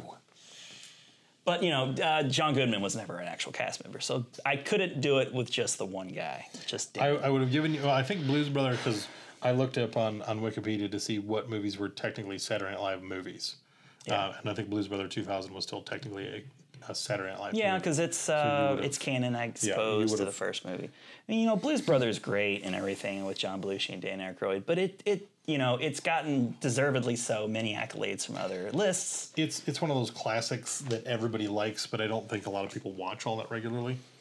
I think people just really love the soundtrack. It's a great soundtrack. Oh, it's one of the best sound. Like if we ever do a soundtracks episode, Blues Brothers should be on there. Um, and you know, it is like the best. It's the quintessential John Belushi role, other than in From Animal House. I guess Yeah. Pluto would be maybe his number one. But you know, e- everybody, the Blues Brothers, it's great. It's funny, and one of the greatest car chase scenes of all time, where they go through the mall. Yep. That- that's one of my favorite. Like if you were to do like best car chase Yep. scenes, like French Connection might be in there. Blues Brothers is going to be in there. Absolutely. Um, and it was like the movie that I think that got John Landis's career like kickstarted. Yeah. Like he he he had like a run of movies in the '80s. It was just unbelievable. Um, I'll, I'll go ahead and say my final uh, honorable mention. Okay. If you don't mind. Uh, Go for it. Coneheads. That, that was uh, one of my honorable mentions. And I think I've listed everything else that I uh, was going to mention. What, what's uh, Let's see here. Uh, ones ones that we didn't mention at all that had made my list. Um, let's see here. The the other one I was wrestling with that I, I it was between this and Christmas Vacation was Billy Madison. Billy Madison was on. Yeah, 'cause it's got Norm Macdonald and Adam Sandler and and, uh, Chris Farley, bus driver. Oh, that's right. Yeah, that, that would have qualified Um, for sure. And uh, let's see, um, Vacation we kind of talked about, um, Trading Places. Um, Eddie Murphy and Dan Aykroyd. And then uh, Al Franken was in the cast as well. What? He was. He was. In, he one of the traders or something? In uh, in Trading Places, he was uh, one of the guys when they're on the, the the train at the end, and there's the two guys that are loading up the monkey. Oh God, it had John Belushi in it too. Then that would have been technically a cast member as well. Oh. So yeah, so that um, not John Belushi, James Belushi. Yeah, the brother. Um, so uh, then I had uh, Anchorman, which technically fit uh, my qualifications. Uh, Jay and Silent Bob Strike Back. Ooh, okay, hang on. We'll, we'll say Will Ferrell is in it. Uh, drawn a Can you name the other two? Okay, I'm trying to think. Trying to think. So I love that movie. Ah, One of them was a weed dealer in Los Angeles. Tracy Morgan. Yep. Yep. And, and the other was the director of Blunt Man and Chronic. Chris Rock. Yep. Okay, uh, it's a little fun game we played. Yep. We got to incorporate games in our in Yes. our, our podcast somehow And- because I like quizzing each other. That's Yes. fun. Um, then Mean Girls. That would have been my Amy. Uh, Amy My microphone Um, is just like going nuts. And then Step Brothers technically would qualify because it has Will Ferrell, um, Rob Riggle. who Rob a cast Riggle member was a for one cast year, member. and Horatio Sands. He was in the cover, ba- the Billy Joel cover band. Play Uptown Girl. we only do strict, strictly eighties Billy Joel. Okay, um, that's fun. That was Yeah. that was a really fun That episode. was I good. enjoyed that quite a bit. Uh, here's another bit of trivia for you. I'm gonna All hit right. you with one, another. You, you hit me with one. I'll hit you with one. It's the one-two punch. Ready, set, go. What what movie holds the record for the most SNL cast members? I want to guess Coneheads. You're right. Okay. 16. I Ready would- for him? Dan Aykroyd, Jane Curtin, Phil Hartman, Adam Sandler, David Spade, Michael McKean, Chris Farley, Kevin Nealon, Ian, uh, J- Jane Hooks, J- Julia Sweeney, Garrett Morris, I don't know who that is, Tom Davis, again, don't know, uh, Peter Aykroyd, Th- I don't know about that one either, Lorraine Newman, familiar, Tim Meadows, and John Lovitz. Uh, and then the number two runner up with 15 was Grown Ups 2. Okay. Which is very easy, you know. That that's just primarily SNL people you would think right up front. and Shaq. And Shaq. Can't beat it. Well, that was our main event topic. The main event. We're gonna move on to the return of the much beloved by us. I don't know about you Yes. guys. I think people beloved. But it tickled me and Adam, so Mm-hmm. that's really all that matters. Uh, we're going to do our reveal of who played it better, where we select the movie. And, and then in Cinemasters format, we will begin with that in the next episode. episode 10. Episode 10. Double digits. Double digits is where we'll be headed. So I have a really good one for you. All right. Uh, I'm excited. Who, who should reveal first? I want I, I want you to go first. You want me to reveal to you? Yes. All right, so the movie that you're going to be casting You put a drum roll in here. Okay. No, the movie that you're going to be casting or recasting is uh, Episode Two, Star Wars: The Clone Wars. so you, but here's the fun thing: you get to recast Anakin. Oh. Yeah. Oh, that's gonna. You get to recast Anakin, but you're also going to have to recast um, Queen Amid- Adala. You're going to have to you- Padme. You're going to have to Padme. recast her. You're going to have to recast Ewan McGregor, who was I have actually to a very recast Ewan good McGregor and Mace Windu. Samuel L. Jackson. Uh, at least you won't have to recast Liam Neeson because he, of course, died at he the end of died. episode one. He's dead. And if you don't want to, ha- if you don't want to recast um, Palpatine, that's fine because that's understandable. Like he, I'll he's ta- just I'll been take the the emperor challenge. like I'll all take the the way challenge. through. Okay, take, the, I'll take the challenge. challenge. Uh, so yeah, that that's gonna be make make it better, Adam. Uh, I can do that. I I know you'll take this challenge very seriously to heart. And uh, there were a list of like real popular movies that I was considering, and then I was like, "Holy crap! What's the movie that we always bag on for being terrible in the Star Wars universe?" Let me make it better. The Clone Wars. So make it better. now's your chance to make it better. All right, what's your movie for me? All right. You gave me The Breakfast Club, which forced me, forced me to like open my eyes to hot young Hollywood actors. I, I I wanted I almost wanted to do it again. Oh, you bastard! No, I didn't. I didn't. I didn't. Screw it. My search history's already fucked. Just whatever you want to do. Whatever. Make it little kids. Don't even care. little giants. Now I gotta do like a Google search of hot, hot young actors under ten or something. the Sandlot. I'll make you redo the Sandlot. Fuck Just you. like nine little boys. Nine little boys. No, God, um, I gotta look up nine little boys. What's my movie? Uh, Forrest Gump. Aw man. Jesus Christ. I, I was sitting there, I was like, you know what, you did the, the ba- bachelor party. I was like, let's go full circle on Let's- Tom Hanks. let's do the full circle with Hanks. You know, I I looked at Forrest Gump as a possibility and I said, nope, too mean. I literally said, nope, too mean. And you gave And it I to did me, it. you son of a bitch. That's me. oh my God. Okay. Forrest Gump. Okay. Let's do it. Fine. Oh, um, so I, this has been the end of our episode. I hope you guys enjoyed our new surroundings yes. that we didn't even mention at the top of the show, uh, where we are straight in. We're just recording this episode on the uh, on the on, on the deck of an aircraft carrier. Yes. I think I haven't quite decided what we're gonna do yet. I think we should decidedly be somewhere that's not the deck of an aircraft, just so it's we're like, we're on the deck of an aircraft. It's gonna be in the inside of James Gandolfini's colon. That's where we're. well, he's dead, so that's Yeah. kind of a downer. He's Jonathan Brandon. Oh, he's dead. Dog, son of a bitch. Yeah, he's Robin. Oh, no, God no. At least we still have Bowie. You know, I was watching Ted 2 on cable the other day, and there's that really funny scene where they're like, hey, are you thinking what I'm thinking? Yeah, let's go, like, shout out sad suggestions to improv actors. and they're like, okay, I need a place. 9 11. Okay, no, I, I need a, okay, I need a person. Robin Williams. you people are monsters. Love that scene. That's pretty good. That was great. Ah, you know, Ted Two is like under like the Ted was funny and I loved it and it was successful, but I was I was disappointed in America. Quite frankly, I was disappointed in all of you for not supporting Ted Two because it was really funny. Ted and Ted 2, I think, in a very similar fashion, reminds me of Wayne's World and Wayne's World 2. Yeah. Ted had kind of a point, kind of Yes. a plot. Ted Yes. 2 is just like, let's do some fun stuff. Let's yeah. Let's joke around with it. We we don't really have anything to say, so let's just have fun. Yeah. And it's you know Liam Neeson was fantastic. Oh that was the best scene in the entire movie. The Lucky Charms. You do understand that I myself am not a child. Uh, yeah, yeah, that is uh, that's apparent. So if I buy this, I won't be followed. No, no, we don't uh, don't have those kind of resources. No, no, you're fine. I won't forget what you've done for me today. he like hands the five. I I kind of wish that you would. great, great, great, great. If Liam Neeson, and well, and he was in uh, A Million Ways to Die in the West too. Yes, he was. he was funny in that as well.